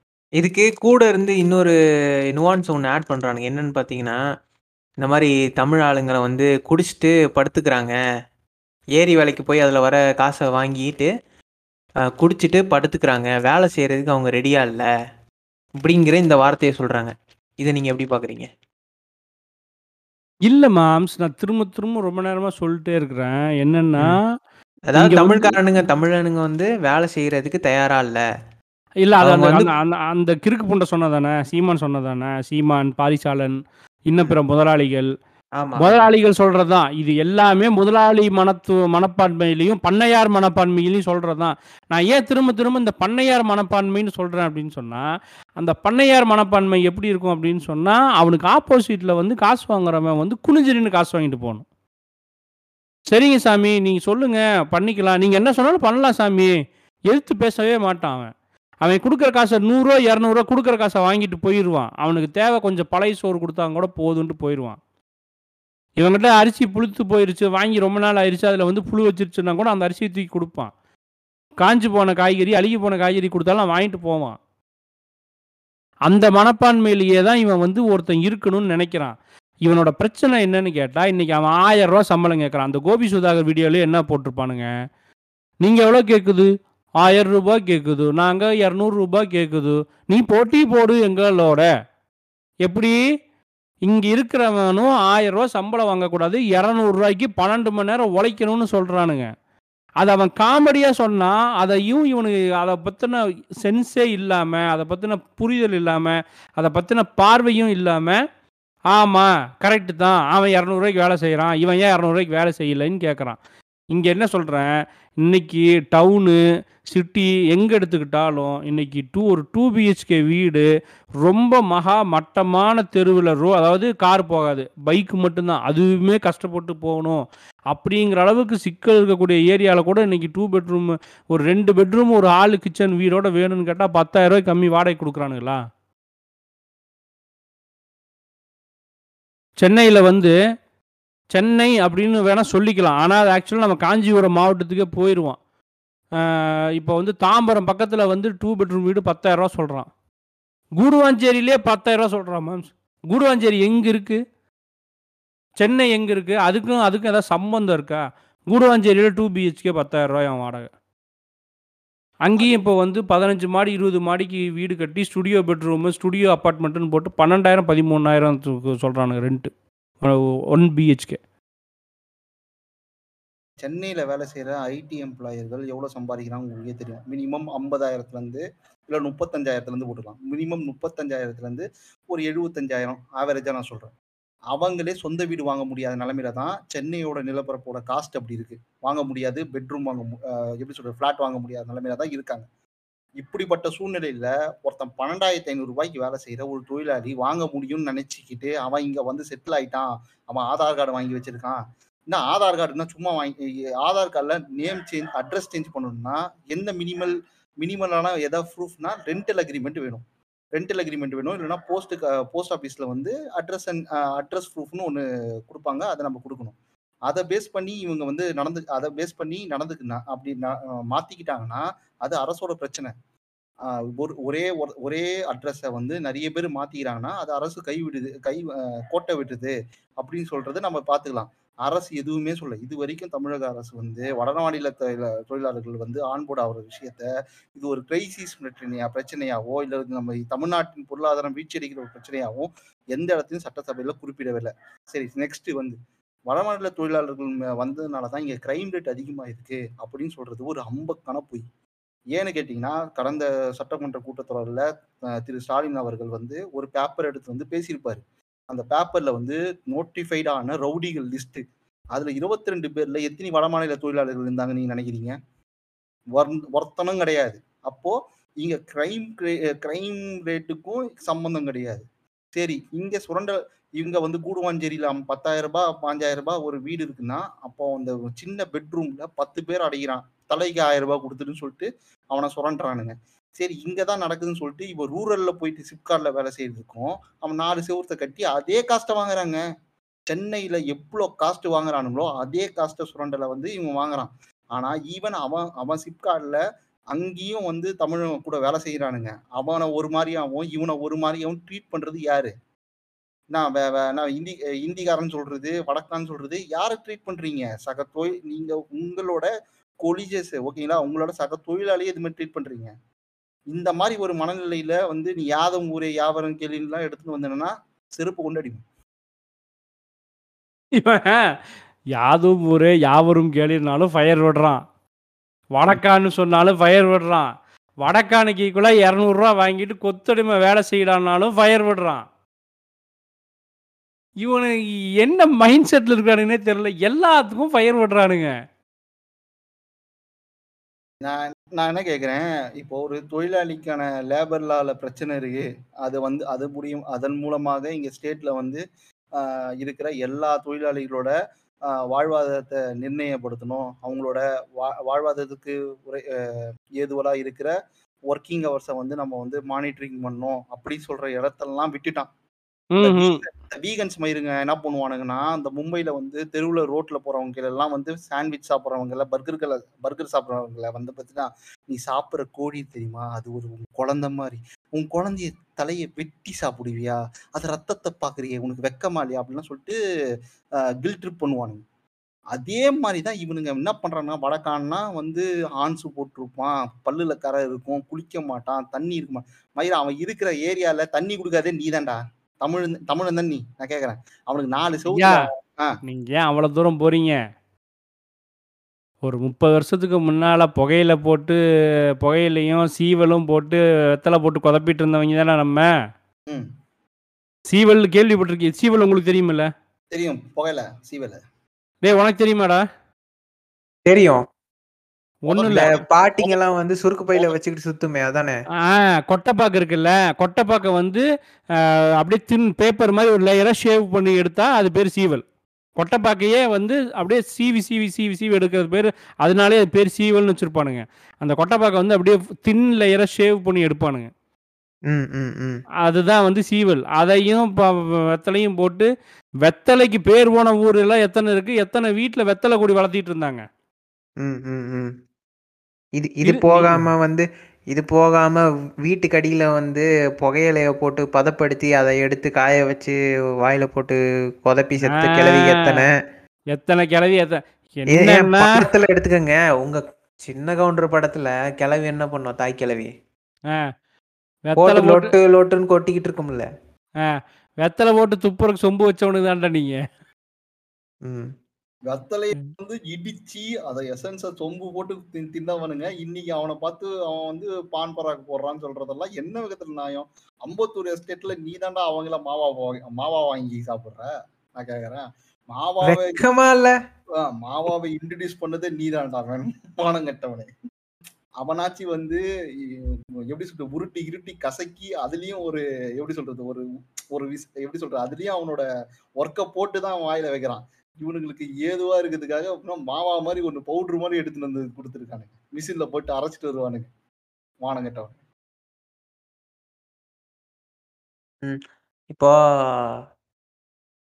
இவங்க. வந்து ஒரு பெரிய பிரச்சனை என்ன அப்படின்னா இதில் இங்கே தமிழ் முதலாளிகள் ஓகேவா? தமிழ்நாட்டை சேர்ந்த தமிழ் ஆரிஜின் கொண்ட மிகப்பெரிய தமிழ் சாம்ராஜ்யங்களில் வச்சிருக்கிற பரம்பரை தமிழ் முதலாளிகள் வந்து சீப் லேபருக்காக நார்த் இந்தியன்ஸை கொண்டு வந்து இங்கே செட்டில்மெண்ட் பண்ணி வேலை கொடுத்தானுங்கல்ல ம். இதை பார்த்துட்டு இங்கே இருக்கக்கூடிய பனியா முதலாளிகள். ம். அதாவது இப்போ நான் வந்து அவங்க ஊர்ல கொத்தடிமை வேலை செஞ்சுட்டு இருந்தவங்களா இப்போ இங்க இறக்க ஆரம்பிச்சிட்டாங்களா? அதான் நான் சொல்கிறேன் நான் சொல்கிற மார்க்கெட்டை மட்டும் ஞாபகம் ஒன்று பழ மார்க்கெட் ம். ரெண்டாவது எலக்ட்ரிக்கல் ஃபிட்டிங் எலக்ட்ரானிக்ஸ் எலக்ட்ரிக்கல் நான் இல்லை இல்லை. எலக்ட்ரானிக்ஸே நிறைய செக்மெண்ட் இருக்குது எலக்ட்ரானிக் ஃபிட்டிங்ஸ் நான் ஃபிட்டிங்ஸ்னு சொல்கிறது என்னென்னா ஃபேனு லைட்டு ஷாண்ட்லியர் இந்த மாதிரி கா காம்பவுண்ட் சுவருக்கு மேலே வைக்கிறது வீட்டுக்குள்ளே போய் மாட்டுற ஷாண்ட்லியர் வீட்டில் மாட்டுற சைட் லைட்டு அந்த மாதிரி ஐட்டங்கள் தனியாக இது வந்து எலக்ட்ரிக்கல் ஃபிட்டிங்ஸ் அது போய் electricals and hardwares electrical and ஹார்ட்வேர்ஸுங்கிறது பில்டிங்குள்ளே வைக்கக்கூடிய பைப்பு அதுக்குள்ளே போடுற ஒயரு எம்சிபி எம்சிபி பாக்ஸு லொட்டு லொஸ்க்கு இந்த வியாபாரம் பண்ணுறவங்க பேரிங்ஸ் அதுக்கு பேரிங் நான் நமக்கு நம்ம ஊரில் வந்து இண்டஸ்ட்ரியல் ஊரில் இருக்கிற எல்லாத்துக்கும் பேரிங்கோட முக்கியத்துவம் தெரியும். பேரிங் ஒரு பெரிய பிஸ்னஸ்ஸு அதில் வரக்கூடிய அந்த மெட்டீரியல் ஹேண்டில் பண்ணக்கூடிய பனியா முதலாளிகள். அதுபோக இந்த கிரானைட்டு கிரானைட்டு மார்பிளு டைல்ஸு இந்த ஃப்ளோரிங் பண்ணுறதும் அவங்க கையில் தான் இருக்குது. இது போக இவங்க எல்லாத்துக்குமே இந்த இந்த இந்த இந்த தொழில் சொன்னேன் பார்த்தியா இந்த தொழில் இல்லாத தொழில் சாரி பிஸ்னஸ் டெக்ஸ்டைல் பிஸ்னஸ் நகைக்கடை பிஸ்னஸ் டைமண்ட் பிஸ்னஸ் வட்டி கொடுற பிஸ்னஸ் நகை நகையை அடமானத்துக்கு வைக்கக்கூடிய வட்டி கடை பிஸ்னஸ் இது மாதிரி அப்புறம் பில்டிங் கன்ஸ்ட்ரக்ஷன் பிஸ்னஸ் இதில் இருக்கக்கூடிய முதலாளிகள் என்ன பண்ணிட்டான்னா ரொம்ப ரொம்ப வசதியாக போயிடுச்சு அவனுக்கு அவன் ஊர் அவன் கிராமத்தில் இருக்கக்கூடிய கொத்தடிமைகளை அங்கேருந்து இங்கே கொண்டு வந்து வச்சு வேலை கொடுக்க ஆரம்பிச்சிட்டானுங்க. ஈஸியாக சுவிட்ச் ஓவர் ஆகிட்டான் ஏன்னா அவன் ஊர் அவனுங்களே பண்ணுறானுங்க நான் பண்ணுறதுக்கு என்ன? எந்த அளவுக்குன்னா அவன் இந்த சொன்ன அத்தனை பேர்த்துக்குமே வந்து ஷோரூம்னு ஒன்று இருக்கும் கடைன்னு ஒன்று இருக்கும் அங்கே வந்து ரீட்டைல் பிஸ்னஸ்னு ஒன்று இருக்கும். அந்த ரீட்டைல் பிஸ்னஸுக்குள்ளார வந்து அட்டண்டன்ட்டே அவனுக்கு ஆளுகளை மாற்றிட்டான் அது வரைக்கும் தமிழ் ஆளுங்க தான் இருந்தாங்க. இந்த அஞ்சு வருஷம் இந்த லாஸ்ட் ஃபைவ் இயர்ஸில் தான் இந்த சுவிட்ச் ஓவர் நடந்தது. அதுக்கு முன்னால் வரைக்கும் தமிழ் ஆளுங்க தான் இருந்தாங்க. ஓனரும் மேனேஜரும் தான் அவன் ஆள் இருப்பான். கேஷு ஆ? இல்ல இந்த இடத்துல தான் நீங்க கரெக்டா நுட்பமா நோட் பண்ணணும். நான் இப்போ வந்து தமிழ் தமிழ் தேசிய நான் பேசுறேன். தமிழர்கள் வந்து அவங்களோட கொத்தடிமைகளை வந்து தமிழ் கிராமத்துல இருந்து எடுத்துட்டு வந்தா கூட இப்போ எக்ஸாம்பிள் வந்து ஒரு கடை வச்சிருக்கேன் அங்க மளிகை கடை வச்சிருக்கேன் அதுல வந்து வேலை வாங்க வச்சுனா கூட அவன் வந்து பிற்காலத்துல வந்து வேற ஏதாவது இடத்துல போய் கடை போட்டு போயிச்சுப்பான் ஓகேங்களா? அந்த ஆக்சஸ் இருக்கு. ஏன்னா அவன் இந்த லேண்ட்ல வேலை செய்யறான் இந்த லேண்ட்லயே வந்து பரிச்சமான பரிச்சயமான மொழியில இருக்கான் பரிச்சமான நிலத்துல இருக்கான். அந்த ஆக்சஸ் கார்டுலாம் இருக்கு அவங்கள. ஓகேங்களா ஐடென்டிட்டி கார்டு ரேஷன் கார்டு எல்லாமே இருக்கு. அதனால புதுசா அவன் தொழில் பண்றதுக்கான ஒரு ஏதுவான சூழல் ஓகேங்களா ஒரு சின்ன ஒரு ஒரு ஒரு ஒரு அரசு வந்து ஒரு முடிவு பண்ணுதுன்னு வச்சுக்கோங்க. எல்லாருக்கும் கொடுக்குறேன்டா மகளிர் சுழி கொடுக்கறது மூலமா முப்பதாயிரம் ரூபாய் எக்ஸ்ட்ரா கொடுக்குறேன்டா அப்படின்னு சொன்னா அவன் ஒரு முதலாளி ஆயிடுவான் டக்குனு ஒரு சின்ன முதலாளியா உட்காந்து கடை போட்டு உட்காந்துப்பான். ஆனா இவனுக்கு எந்த ஆக்சஸும் கிடையாது. வடமாநில தொழிலாளருக்கு எந்த ஆக்சஸும் கிடையாது. அவங்கள ப்ராப்பரான ப்ரூஃப் கிடையாது. நீங்க நினைக்கிற மாதிரிலாம் கிடை இவ- இவனுக்கு எல்லாம் அவனுக்கு சிந்திக்கிறதுக்கு நேரமே கிடையாது. நேரமே கிடையாது. ஆமா சிந்திக்க நேரம் கிடையாது. அவனை வந்து நீங்க ஒரு ஏங்க சிந்திக்க நேரம் இருந்து அவன் சிந்திச்சிருந்தான்னா இந்த நேரம் அவன் பிள்ளைய பானிபூரி கடையில் நிக்க விடாம பள்ளிக்கூடத்துக்கு அனுப்பியிருப்பான். எல்லாருமே வந்து பாத்தீங்கன்னா வடமாநில தொழிலாளர்களை போய் கேட்டு பாருங்க. ஏன்னா இங்க தமிழ்நாட்டுல மினிமம் பத்தாவது படிச்சிருந்தாலும் பன்னெண்டாவது படிச்சிருந்தா மட்டும்தான் வேலைகளை அமுத்த முடியுமே. ஓகேங்களா? அவங்க போய் பாருங்க எல்லாருமே வடமாநில தொழிலாளர்கள் எல்லாமே பத்தாவது படிச்சிருப்பான் இல்லை எட்டாவது படிச்சிருப்பான். அப்பனா அங்க ஜிஆர் ரேட் எப்படி போயிருக்குன்னு பார்த்தோம் நம்ம எல்லாரும் பத்தாவது பன்னெண்டாவது படிச்சு ஜிஆர் ரேட்ல நம்ம அதிகமா இருக்கோம். காலேஜுக்கு போயிட்டு படிக்கிறோம். ஓகேங்களா? ஆனா அவன் வந்து காலேஜ்ல போய் படிக்க முடியாத ஒரு சூழ்நிலை இல்லாதனால தான் அவன் இங்க வந்து ஆன்போர்ட் ஆகி வேலை செய்யறான் முதல்ல அதை புரிஞ்சுக்கணும். அதுவும் யார் இங்க சொல்ற இங்க பிரச்சனை என்ன தெரியுமா? வ- இங்க வட மாநில வட மாநில தொழிலாளி முதலாளி இருக்கான். தமிழ் தமிழ் முதலாளி இருக்கான். இவன் சீப் லேபர் வச்சு ப்ராஃபிட் மேக் பண்ணுறதை பார்த்து இவனும் சீப் லேபர் இறக்கி ப்ராஃபிட் மேக் பண்றான். இப்போ ரெண்டு பேருக்கும் கிளாஷ் ஆகுது. இப்போ அத காம்படிஷன் காம்படிஷன் வருது நான் தமிழ் முதலாளியா இல்ல வட முதலாளியா பாத்துக்கலாம்டா ஒரு போய் அப்படின்னு சொல்லிட்டு தான் இந்த யூடியூப் சேனல்லாம் கான்சியஸா வந்து ஆஹ், இது இது பண்றானுங்க. வன்மத்தை கக்குறானுங்க. இதுல அவன் கண்டென்ட் புண்டைங்க அந்த புண்டாம அவனுக்கு எந்த கண்டென்ட் அதிகமாக பார்ப்பாங்களோ அந்த கண்டென்ட்டை போட்டு அதில் நாலு காசு பார்த்துட்டு போயிருவான் அவன் விஜய் வரதராஜ் சொல்லுவார்ல. ஆமா. உனக்கு கண்டென்ட் இல்லைன்னா இவன் புல பிடிச்சி ஊம்பு. வந்துட்டான் புள்ளிங்கும் மயிருங்கொண்டு ஆமா அவ்வளோதான் அவனுங்க. இப்போ நான் சொன்ன இத்தனை இண்டஸ்ட்ரி ஒரு பத்து இண்டஸ்ட்ரி சொன்னேன் அந்த பத்து இண்டஸ்ட்ரி முதலாளிக்கும் இங்க கடை போடுறது கடையை விலைக்கு வாங்கக்கூடிய அந்த லேண்ட் வித்தது யாரு? இங்க இருக்கிறவனுக்கு தான். இங்க இருக்கிறவனுக்கு தான் லேண்டை வித்துட்டு போனானுங்க. லேண்டை வித்தது நீ தான். வாடகைக்கு விட்டது நீ தான். அவன் லேண்ட் ரெஜிஸ்டர் பண்ணுறதுக்கு வேலை செஞ்சு கொடுத்த அந்த வேலையும் நீ தான். ஏன்னா அவனுக்கு டாக்குமெண்டேஷன் பண்ண தெரியாதுல்ல? எல்லா தப்பையும் நீங்க தான் பண்ணீங்க.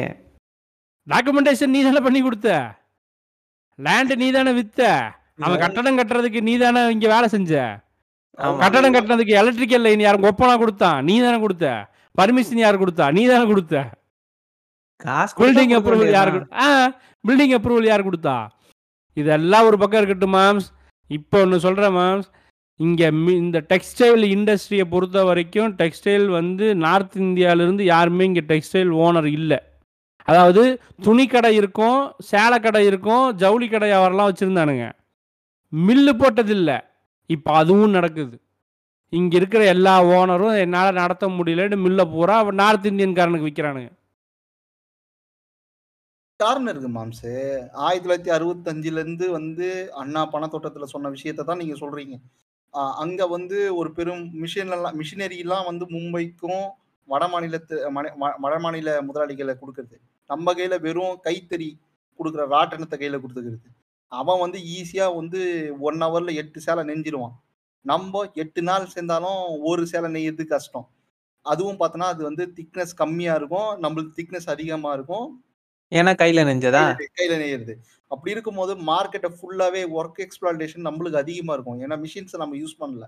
இந்த மாதிரி பிரச்சனைகள் காரணமா தான் நம்ம வந்து கூட்டுறவு சங்கம் எல்லாம் எடுத்துட்டு வந்தோம். அண்ணா நீங்க எந்த காஞ்சிபுரம் எடுத்துங்க காஞ்சிபுரத்துல வந்து பெரியார் அண்ணா கூட்டுறவு சங்கம் இருக்கும். ஓகேங்களா? கூட்டுறவு சங்கம் இருக்கும். அங்க வந்து நெசவாளியோட பிரச்சனை என்னவா என்னவா இருக்குன்னு நினைக்கிறீங்க? அவன் நூலை கடனுக்கு வாங்கிட்டு வருவான். நூலை கடனுக்கு வாங்கி இந்த கைத்தறியில போய் நெசஞ்சு அந்த புட புடவைய வெளியே எடு அந்த புடவை அறக்குறதுன்னு சேலை அறக்குறதுன்னு சொல்லுவாங்க. அந்த சேலை அறுத்து அந்த கடைக்கு கொடுக்குற கொடுத்தா அவனுக்கு எவ்வளவு கிடைக்கும்னு நினைக்கிறீங்க? மிஞ்சி போனா ஒரு ஐயாயிரம் ரூபாய் கிடைக்கும். அந்த ஐயா அது யாருக்கு விற்கிறான்னு கேட்டினா அது வந்து முன்னாடி வந்து இந்த தமிழ் முதலாளிகளுக்கு தான் வித்துருந்தானுங்க. அங்கேயும் நம்ம பச்சையப்பாஸ் முதலாளி? ஆஹ் பச்சைப்பாஸ் முதலாளி தான் வேற யாரு? பச்சைப்பாஸ் முதலாளி தான் விட்டுருந்தாங்க அப்புறம் தான் வந்து ரொம்ப அதிகமான கடன் தொல்லையில வந்து நெசவாளர்கள் உள்ள பூந்தாங்க ஜப்திகள் நடக்கும். ஓகேங்களா? நிறைய தற்கொலைகள் நடந்துச்சு. தற்கொலை நடக்குது ஜப்திகள் நடக்கும். ஜப்திகள் நடந்துதான் தற்கொலை நடக்கும். ஜப்திகள் நடந்து தற்கொலை நிறைய நடக்கும் இதெல்லாம் பார்த்து தான் அரசு என்ன பண்ணுச்சு? கூட்டுறவு நெசவு ஆலை உனக்கு நூலை வந்து நீ வந்து வெளியே போய் கந்து கட்டிக்கு கடன் வாங்கி நீ போவானா அப்படின்னு சொல்லிட்டு. இப்ப கந்து கட்டிக்கு கடன் வாங்குறதும் நம்ம பனியாகையில தான் போகணும் அதாவது. கூட்டுறவு கூட்டுறவு நம்ம ஆளுகளுக்கு புரியுற மாதிரி ஈஸியா சொல்லுங்க. டூ ஜென் கிட்ஸுக்கு cooperative society cooperative society okay ஆ கோஆபரேட்டிவ் சொசைட்டி வந்து கிரியேட் பண்ணி இப்ப பாருங்க நூல் வாங்குறதுக்கும் நூலுக்கு நூல் வாங்குறதுக்கு காசு வாங்குறதுக்கும் நான் பனியாகையில தான் போகணும். அவன் காசு வாங்க காசு அதை வாங்கிட்டு அவன் விக்கிறதுக்கும் பனியா கிட்ட தான் போகணும். இல்ல இல்ல காசு வாங்கிட்டு நூல் வாங்குறதுக்கும் பனியாகையில தான் போகணும். அதை விற்கிறதுக்கும் பனியாகையில போகணும். மயிரா போச்சு போடா சனியன் அப்படி சொல்ற மாதிரி தான் இப்போ வந்து தொழில் நடந்துட்டு இருக்கு. இப்போ இந்த விஷயங்கள்லாம் எப்படி உருவாச்சுன்னு ஒரே டே அண்ட் நைட்ல அப்படியே இன்னைக்கு பிறந்து அப்படியே நாளைக்கு நடந்த ஒண்ணு நடந்துச்சா கேட்டா ஆயிரத்தி தொள்ளாயிரத்தி அறுபத்தஞ்சுல இருந்து நடந்துட்டு இருக்கிற ஒரு விஷயம் தான் இப்போ ஒரு பிரேக்கிங் பாயிண்ட்ல வந்து நிக்குது. அவங்களுக்கான எல்லா தளத்தையும் அவங்க இல்லைங்க. இப்பவும் பிரேக்கிங் பாயிண்ட் எல்லாம் வரலைங்க. ஏங்க ஆ இல்லங்க நான் சொல்றது வந்து அதெல்லாம் வராதுங்க. இருங்க இல்ல நான் சொல்றது என்னன்னா இவனுங்களுக்கு கண்ணு இப்ப மீடியாவும் கேமராவும் போட்டோவும் இருக்கிறங்காட்டிக்கு அதுவும் இல்லாம கண்ணு முன்னால வடமாநில தொழிலாளிகள் ஜாஸ்தியா இருக்கிறதுனால தான் இந்த இன்செக்யூரிட்டி ஃபீலிங் வந்திருக்கு. உண்மை உண்மை உண்மை. ஓகேவா என்னோட பிரச்சனையே இவனுங்க இல்ல. இவன் இன்னைக்கு வேலை செய்வான் ஆறு மாசம் வேலை செய்வான் ஒரு வருஷம் வேலை செய்வான் அதுக்கப்புறம் ஊருக்கு போயிடுவான் திரும்பி வரமாட்டான் வேற ஒருத்தன் வருவான். அவன் திரும்ப போவான் வேற ஒருத்தன் வருவான். ஏன்னா இந்த டெய்லி லேபர்ஸை பத்தி எனக்கு பிரச்சனை இல்லை. அவன் எங்க ஆயிரம் ஆயிரம் இப்போ இப்போ வந்து இப்போ சென்னையில் வேலை செய்கிறாங்க பத்தாயிரம் கொடுக்குறாங்க. பெங்களூர்ல பன்னெண்டாயிரம் ரூபா கொடுத்து கூப்பிட்டா அவன் போயிடுவான் புரிஞ்சுதா? பெங்களூர்லேருந்து மும்பைக்கு ரெண்டாயிரம் ரூபாய் ஜாஸ்தி கொடுத்து பதினாலாயிரம் ரூபாய்க்கு வாடானா அவன் அங்கே போயிடுவான் அவனோட பிரச்சனையே வந்து என்னென்னா அவன் பிரச்சனையெல்லாம் ரொம்ப தீர்க்கவே முடியாத பிரச்சனை. என் பிரச்சனை அது இல்லை. இங்கே மில்லு வாங்கின முதலாளி அதுக்குள்ளே அவன் பண்ணக்கூடிய எக்ஸ்பிளாய்டேஷன் அது பிரச்சனை. தங்க தங்க நகை கடை வந்து வாடகைக்கு எடுத்து போட்டான். அப்புறம் இன்னைக்கு வந்து மெயின் ரோட்டில் பஜாரில் நாலு கடை போட்டான் அவனே. அதுதான் பிரச்சனை. மோட்டர் மட்டும் நான் விற்கிறேன்ட்டு வர்றான். அதுக்கப்புறம் அவன் அந்த பில்டிங்கை வாங்கி அந்த பில்டிங்கை நமக்கு வாடகைக்கு விட்டுட்டு ஏத்த மாரி பேசிட்டு உட்காந்துருக்கான் அதுதான் என் பிரச்சனை. கம்யூனிட்டி ஃபார்ம் பண்ணுறான் நாங்கள் சொல்கிறதா ரேட்டுங்கிறான் நான் சொல்கிறது மாதிரி தான் நீ பண்ணணுங்கிறான். Gated community கட்டிக்கிறான். உனக்கு விற்க மாட்டேன்னு சொல்கிறான் இதுதான் எங்க நம்மளோட ஆக்சுவல் ப்ராப்ளம் எதை நம்ம ப்ராப்ளமாக பார்க்கணுமோ அதை பார்க்கவே மாட்டேங்கிறோம். ஏன் இவ்வளோ வாய்ப்புண்ட பேசிட்டு இருக்கிறானே சீமானு லூசு கூதி இந்த கேன கூதி போய் காக்கடா ராம் பிரசாத் ஏன் சென்னையில் தானே உட்காந்து புளுத்திட்டு இருக்கிறான்? கைலாஷ் பர்பத் பாங்க்ரா கேசிதாஸ் கொல்கட்டா மித்தாய் ஸ்ரீ மித்தாய் அகர்வால்ஸ் மான்சூக் கங்கோத்ரி குப்தா பவன் இங்கெல்லாம் போய் வாய்ப்புண்ட பேச சொல்லுங்க பார்ப்போம். இந்த பேனா சிலைக்கு வந்து என்விரான்மெண்டல் இஷ்யூ ஆகுதுன்னு சொல்லி பேசிட்டு இருந்தான்ல எத்தனை டை ஃபேக்டரிஸ் வந்து இந்த சேடானுங்க இருக்கானுங்க அங்க போய் வாய் மயிர் பேசுறது? வாயிலே குத்துவான். யாரை வச்சு குத்துவான்? போலீஸ் வச்சு குத்துவாங்க. வாயிலே பொக்கு பொக்கு பொண்ணு குத்தி வெளியே அனுப்புவான். சும்மா கிடையாது. ஏன் ஜெயின் கம்யூனிட்டி இருக்குல்ல? எத்தனை பில்டிங் இருக்கு? ஏன் ஜெயின் காலேஜ் இல்லையா? டிசி வைஷ்ணவா காலேஜ் யாரோட காலேஜ் தமிழ்நாடு காலேஜா உங்க உன் பாட்டன் காமராஜர் கட்டின காலேஜா யார் கட்டின காலேஜ் யாருக்கு யார் அங்க அதிகமா படிக்கிறா? டிஜி வைஷ்ணவால யார் அதிகமா படிக்கிறா? பிரிட்டிஷ் படிக்க வச்ச மாதிரி இப்ப ஜெயினையும் நம்மள படிக்க வைக்கிறான். அந்த நிலைமையில தான் நம்ம இருக்கோம். எத்தனை ஜெயின் அபார்ட்மெண்ட் உள்ளுக்குள்ள வரக்கூடாதுன்னு வச்சிருக்கா நீ அங்கெல்லாம் போய் வாய்மீறி பேசுறது. நீ யாரா என் தமிழ்நாட்டுல எங்க ஊர் நிலத்தை வாங்கிட்டு என்ன உள்ள விட மாட்டேன்னு சொல்றதுக்கு? நீ அங்க போய் பேசு. அதை விட செங்கலோட காம்பவுண்ட் சோத்துல இருக்கிற ஒருத்த செங்கலை உடைச்சிட்டு வாடா நீ பெரிய ஆம்பளை புண்டை தைரியமான புண்டை வயிறு புண்டை வீரத்தமிழர் முன்னணி மயிர் புடுங்குற முன்னணின்னு வச்சிருக்கிறிய. முடிஞ்சா நொட்டிட்டு வா பார்ப்போம் ஒத்த செங்கலை நீயே. அதுக்கெல்லாம் துப்பு மயிர் வராது. நீ நியாயமா பனியா முதலாளியை பார்த்து தான் திட்டியிருக்கணும். நீ பனியா முதலாளிகிட்ட சண்டைக்கு போகணும். பனியா முதலாளிகள் இங்க அதிகமா வரக்கூடாது. தமிழக அரசு அதை தடுக்கணும். இங்க முதலாளிகளை உருவாக்குன்னு சொல்லியிருக்கணும். நீ பேங்க் வை தமிழக அரசு கடன் கொடுத்து இங்க தமிழ் முதலாளிகளை உருவாக்குன்னு சொல்லியிருக்கணும். அப்புறம் தமிழர்கள் சப்சிடிஸ் பத்தி எதுவும் பேசல. அதை பேச மாட்டோம். தமிழர்கள் ஏன் நிலத்தை விற்கிறீங்கன்னு கேளு. நீ மெயின் அதை கேளு.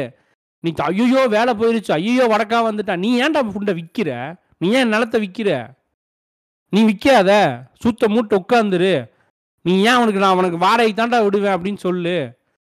நில வாடகைக்கு விடு. உனக்கு உனக்கு பில்டிங் கட்ட காசு இல்லையா? நிலம் மட்டும்தான் இருக்கா? நில வாடகைக்கு விட்டு. நில வாடகைக்கு விட்டு பத்து வருஷத்துக்கு நீ கட்டடம் கட்டி வாடகை விடுற மயிருன்னு வாங்கு. நீ ஏன் நிலத்தை வித்துட்டு போற? குன்னூர்ல ஃபிஃப்டி பர்சன்ட் எஸ்டேட் இன்னைக்கு நார்த் இந்தியன்ஸ் தான் ஓனரு ஊட்டியில் fifty percent estate North Indians தான் ஓனரு எல்லாத்தையும் விற்று புட்டு கீழே வந்துட்டானுங்க இவனுங்க. அங்கே போய் பேசுறது? யாரை கேட்டுறா எஸ்டேட்டை விற்றீங்க உமாலாக்க உங்களுக்குலாம் சோறு திங்கிறீங்களா? வேறு ஏதாவது திங்கிறீங்களா? அப்படின்னு அங்கே கூட்டம் போட்டு பேசுறது. நாம் தமிழர் நாம் தமிழர் நாம் ஏன் வடக்கனுக்கு விற்கிறோன்னு நீ அங்கே போய் நின்று பேசு. உனக்கு எவ்வளோ தைரியம் இருந்தா நீ எவ்வளோ பெரிய தெனாவட்டு இருந்தா நீ வந்து என் ஊரில் நிலத்தை வாங்குவேன்னு அவன் சட்டையை பிடி. அதை விட்டு விட்டு அந்த எஸ்டேட்டில் டெய்லி இரநூறுவாய்க்கு வேலை செஞ்சுட்டு அங்கேயே அந்த மூலையில் ரெண்டு சப்பாத்தியும் உருளைக்கிழங்கு வேக வச்சு திங்கிறவன் சுண்ணியை பிடிச்சி ஊம்ப வேண்டியது எப்போ பார்த்தாலும். நான் கொஞ்சம். இனிப்பா சுவையா இருக்கிறது.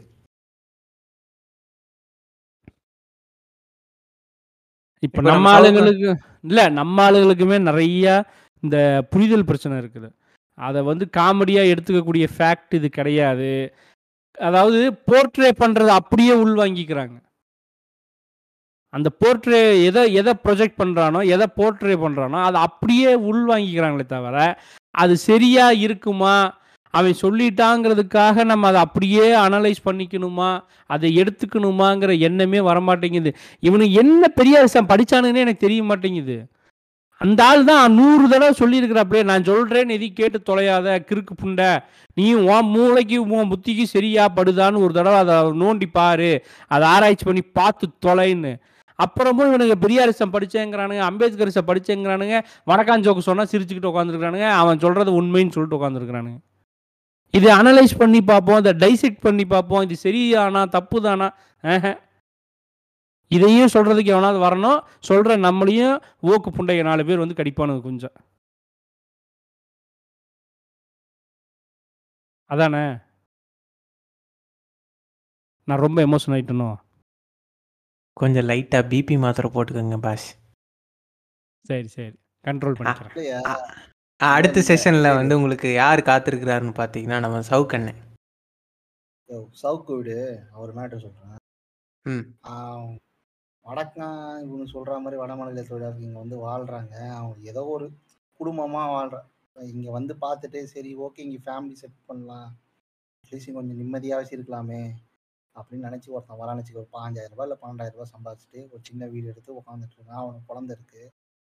அவன் எப்படி அவன் இ- இந்த மாதிரி ஒரு விஷயத்த நீ வந்து மக்கள்களை வந்து ஒரு பொது புத்தியை கட்டமைக்கிற? அந்த வீடியோ வந்து அந்த குழந்தை அந்த அந்த குழந்தை வந்து தமிழ் ஸ்கூல்ல தான் படிக்குது. தமிழ் தமிழ் பாடத்தை கல்வி கொடுக்குற அரசு கல்வி கல்வி கொடுக்குற அரசு பள்ளியில தான் படிக்குதுன்னு வச்சுக்கோ. நான் யாரை சொல்றேன் உனக்கு புரியும்? நான். பார்த்துருக்கேன் நான் நேரடியாவே நான் அனுபவப்பட்டிருக்கேன். அதனால சொல்றேன். அந்த குழந்தைக்கு அந்த வீடியோ கிடைக்குதுன்னா அதை பார்த்துட்டு என் அப்பா மேல வந்து பாலியல் சீண்டல் வழக்கு போடுவான் அப்படின்னு ஒருத்தன் பேசிட்டு இருக்கான். அது எவ்வளவு பெரிய தாக்கத்தை ஏற்படுத்தும் அந்த குழந்தைக்கு? அவங்க பொண்டாட்டிக்கு எப்படி எவ்- எவ்வளவு பெரிய மனவலியை கொடுக்கும்? அவங்கள பார்த்துட்டு கஞ்சா அடிக்கிற கஞ்சா வச்சிருக்கான் அப்படின்னு வச்சிருக்கான் திருட்டு வழக்குல போட்டுருவேன் அப்படின்னு ஆல்ரெடி அதிகாரம் அதிகமா குவிக்கப்பட்ட இடத்துல இருந்து கேஸ் எப்படி வருதுன்னு சொல்லிட்டு எல்லாருக்கும் தெரியும். கரெக்டா. அப்படிப்பட்ட இடத்துல இருந்து அப்படிப்பட்ட ஒரு கா துறையை வந்து நம்ம வச்சுட்டு இருக்கோம் அதை கண்ட்ரோல் பண்ண முடியல. அரசு லேக் ஆகுது. மக்கள் லேக் ஆகுறாங்க. அந்த துறைக்குள்ள எப்படி கம்யூனிகேட் பண்ணணும்னு தெரியல. அவங்க லேக் ஆகுறாங்க. அந்த மாதிரி துறை துறையில இருக்கிறவங்க இது மாதிரி ஒரு பொது புத்தியை கட்டமைச்சிட்டோம்னா அந்த துறை இந்த மக்களை எப்படி பார்க்கும்? அந்த துறையில இருக்கிற மக்கள் வந்து இவங்க- எப்படி இவங்களை ஹேண்டில் பண்ணுவாங்க? இவனே கையை வச்சு வடக்கானா அப்படின்னு சொல்லிட்டு டப்புன்னு அடிச்சுட்டு தான் பேசுவேன் அப்படின்னு சொல்றான். இல்லை நான் என்ன கேட்குறேன்னா ரெண்டாயிரத்தி ரெண்டில் வந்து குஜராத்தில் கலவரம் பண்ண நாய்க்கும் அப்புறம் உனக்கும் என்னடா வித்தியாசம்? எதுவும் இல்லை. ஒண்ணே ஒன்று தான் இருக்குது. என்ன? வடக்கோ தெற்கோ கிழக்கோ மேற்கோ. அடிமை பண்ணை தொழில் செய்கிறவன் பண்ணை தொழில் செஞ்சுக்கிட்டே இருக்கணும். நான் அவன் என்னைய பார்த்து கையெடுத்து கும்பிட்டே இருக்கணும். நான் போடுற நூறு இரநூறு பிச்சையை வாங்கிக்கணும். நான் கை நீட்டுற இடத்துல தங்கணும். நான் சொல்கிற வேலையை செய்யணும். எதுக்கு? இன்னைக்கு வடக்கான். அவன் நாளைக்கு வளர்ந்துட்டான்னா நான் கிழக்குலேருந்து ஒருத்தனை கூப்பிட்டு வருவேன். கிழக்கில் இருக்கிறவன் வளர்ந்துட்டானா நான் மேற்கு பக்கம் போவேன். அங்கே இருக்கிறவன் வளர்ந்துட்டானா அதுக்கு அந்த பக்கம் நான் ஃபிலிப்பைன்ஸு இங்கே வியட்நாமீஸு இந்த பக்கம் போவேன். இது வந்து ஏன் இந்த வார்த்தையை இந்த இடத்துல சொல்கிறேன் அப்படின்னு சொன்னால் இதே நிலமை தான் இது எல்லா பக்கமும் நடந்துட்டு இருக்குது நம்ம ஒரு காலத்தில் மிடில் ஈஸ்டில் ரோடு போடுற வேலைக்கு போனோம் கட்டடம் கட்டுற வேலைக்கு போனோம் பிரிட்ஜு கட்டுற வேலைக்கு போனோம் வளர்ந்தோம் அவங்ககிட்டயே மேற்கொண்டு அடுத்த வேலைக்கு போனோம். நம்ம இடத்த யார் ரீப்ளேஸ் பண்ணால் பங்களாதேஷையும் பாகிஸ்தானையும் ரீப்ளேஸ் பண்ணால் இப்போ அவன் கொஞ்சம் வளர்ந்தான்னா அவன் இடத்த யார் ரீப்ளேஸ் பண்ணுறா ஃபிலிப்பைன்ஸ் பண்ணுறான் கம்போடியா பண்ணுறான் வியட்நாம் பண்ணுறான் இப்படி என்றைக்குமே வந்து என்னென்னா இந்த பண்ணை தொழில் அடிமை தொழில் இந்த ஐயா சாமின்னு சாமி கும்பிட்டு போகிற வேலைக்கு ஒரு கூட்டத்தை இவனுங்க ரெடி பண்ணிக்கிட்டே இருப்பானுங்க. ஒருத்தனை ஒருத்தன் ரீப்ளேஸ் பண்ணிக்கிட்டே இருப்பான். நம்ம அவன்கிட்ட போய் சண்டை போட்டுட்டு சட்டையை பிடிச்சிக்கிட்டு ஒன்னால எனக்கு இது போச்சு அது போச்சுன்னுலாம் பேசிகிட்டு இருக்கக்கூடாது. ஏன்னா நமக்கு அது போகலை. அந்த இடத்த ஃபில் பண்ணக்கூடிய கெப்பாசிட்டி நம்மகிட்ட இல்லை நம்ம நெக்ஸ்ட் லெவலுக்கு போயிட்டோம். நம்ம நெக்ஸ்ட் லெவலுக்கு போனங்காட்டிக்கு அந்த இடம் காலியாக இருக்குது அதை ஃபில் பண்ணுறதுக்கு வேற ஒருத்தன் வந்தே தீருவான் அவன் வருவான். நம்ம கவலைப்பட வேண்டியது அத்தனையுமே இங்க இருக்கக்கூடிய சேட்டு முதலாளிகளை பற்றி அவன் உன்னோட வேலை வாய்ப்பை வந்து பறித்து அவன் ஊருக்காரனுக்கு கொடுக்கறது மட்டும் இல்லாமல் நீ முதலாளியாக இருந்து அனுபவித்து ஆண்டு நீ நல்லது செய்ய வேண்டிய இடத்தையும் பிடுங்கிக்கிறான். புடுங்கிறது மட்டும் இல்லாமல் சத்தியமாக சொல்கிற மேம் கோயம்புத்தூரில் இருக்கிற நார்த் இந்தியன்ஸ் எல்லாரும் ஒன்று சேர்ந்து எங்களுக்கு டைரெக்டாக குஜராத்துக்கு ஒரு ட்ரெயின் விடுங்கன்னு கோரிக்கை வச்சானுங்க. டைரக்ட் ட்ரெயின் இல்லை குஜராத் போகிறதுக்கு எங்களுக்கு குஜராத் போகிறதுக்கு ட்ரெயின் கொடுங்கன்னு ப- முதலாளிகள் தான் இந்த கோரிக்கையை வச்சாங்க. தொழிலாளிகள் யாரும் வந்து வைக்கல. ஏன்னா அப்படி வந்து வைக்கக்கூடிய அளவுக்கு அவங்ககிட்ட எண்ணமும் இல்லை கெப்பாசிட்டியும் இல்லை ஒரு போர்டும் இல்லை ஒரு மயிரும் கிடையாது. இப்போ இவனுங்கன்னு சொன்னால் இவனுக்கு உட்கார்றக்கு ஒரு இடம் இருக்குது வெயிட்டான இடம் இருக்குது இத்தனையும் இருக்குது இவ்வளவும் நடந்துட்டுருக்குது. நான் இவனதை பற்றி பேசுறதுங்காட்டி இன்னொன்று சொல்கிறேன் சுற்றுச்சூழலுக்கு கேடு விளைவிக்குது பேனா சிலையை உடைப்பேன்னு சொன்னானே. ஒயிட் மார்பிளில் கத்தின கட்டின எத்தனை ஜெயின் கோயிலில் இவன் உடைச்சிருப்பான் இது வரைக்கும்? வாயை திறந்து பேசியிருப்பானா?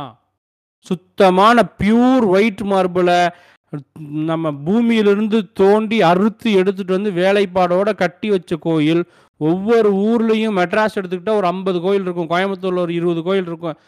இது மாதிரி எத்தனையோ ஊரில் இன்னும் எத்தனையோ கோயில் இருக்கும். ஒரு கோயிலை பற்றியாவது பேசியிருப்பானா அவன்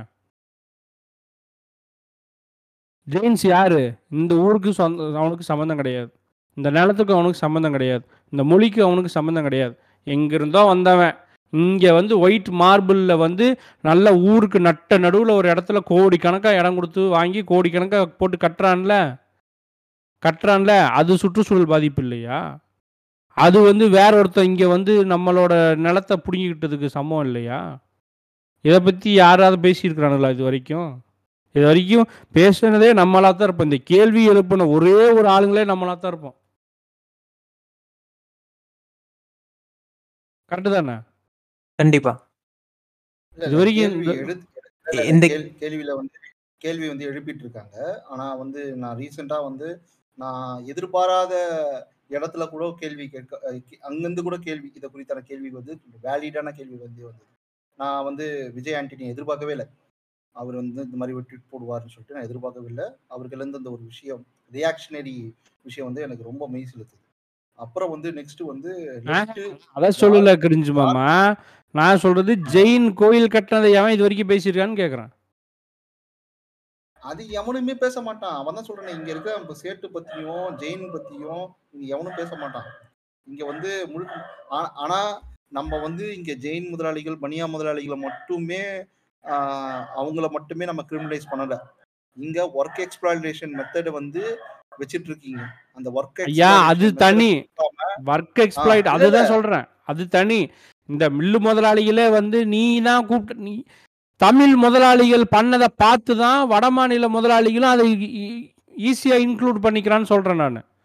அவனுக்கு அதை ஈஸி பண்ணி கொடுத்ததே நீங்கள் தான் ஏன்னா நீயே எக்ஸ் நீயே வந்து ஒர்க் எக்ஸ்ப்ளாய்ட் பண்ணுற உன் தமிழ் ஆளுக்கு வேலைக்கு கொடுக்காம அவன் சம்பளம் ஜாஸ்தி கேட்குறான்னு லோ லோ லேபர் வேணும்னு சொல்லி தான் நீ வந்து இந்த நார்த் இந்தியன்ஸை கொண்டு வந்து வேலைக்கு வச்சுக்கிற.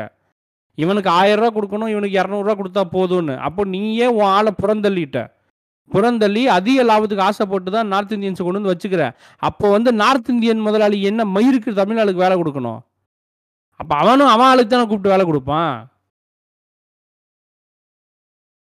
அவன் எதுக்கு தமிழ் ஆளுக்கு வேலை கொடுக்கணும்னு கேட்குறான் நீயே கொடுக்காதப்ப அவன் ஏன் கொடுக்குறான்? ஆக இங்கே பிரச்சனை முதலாளிக்கும் தொழிலாளிக்கும் நடக்கிற பிரச்சனை தான். அதில் நம்ம ஊர் தொழிலாளியும் பாதிக்கப்படுறான் அவன் ஊர் தொழிலாளியும் பாதிக்கப்படுறான்.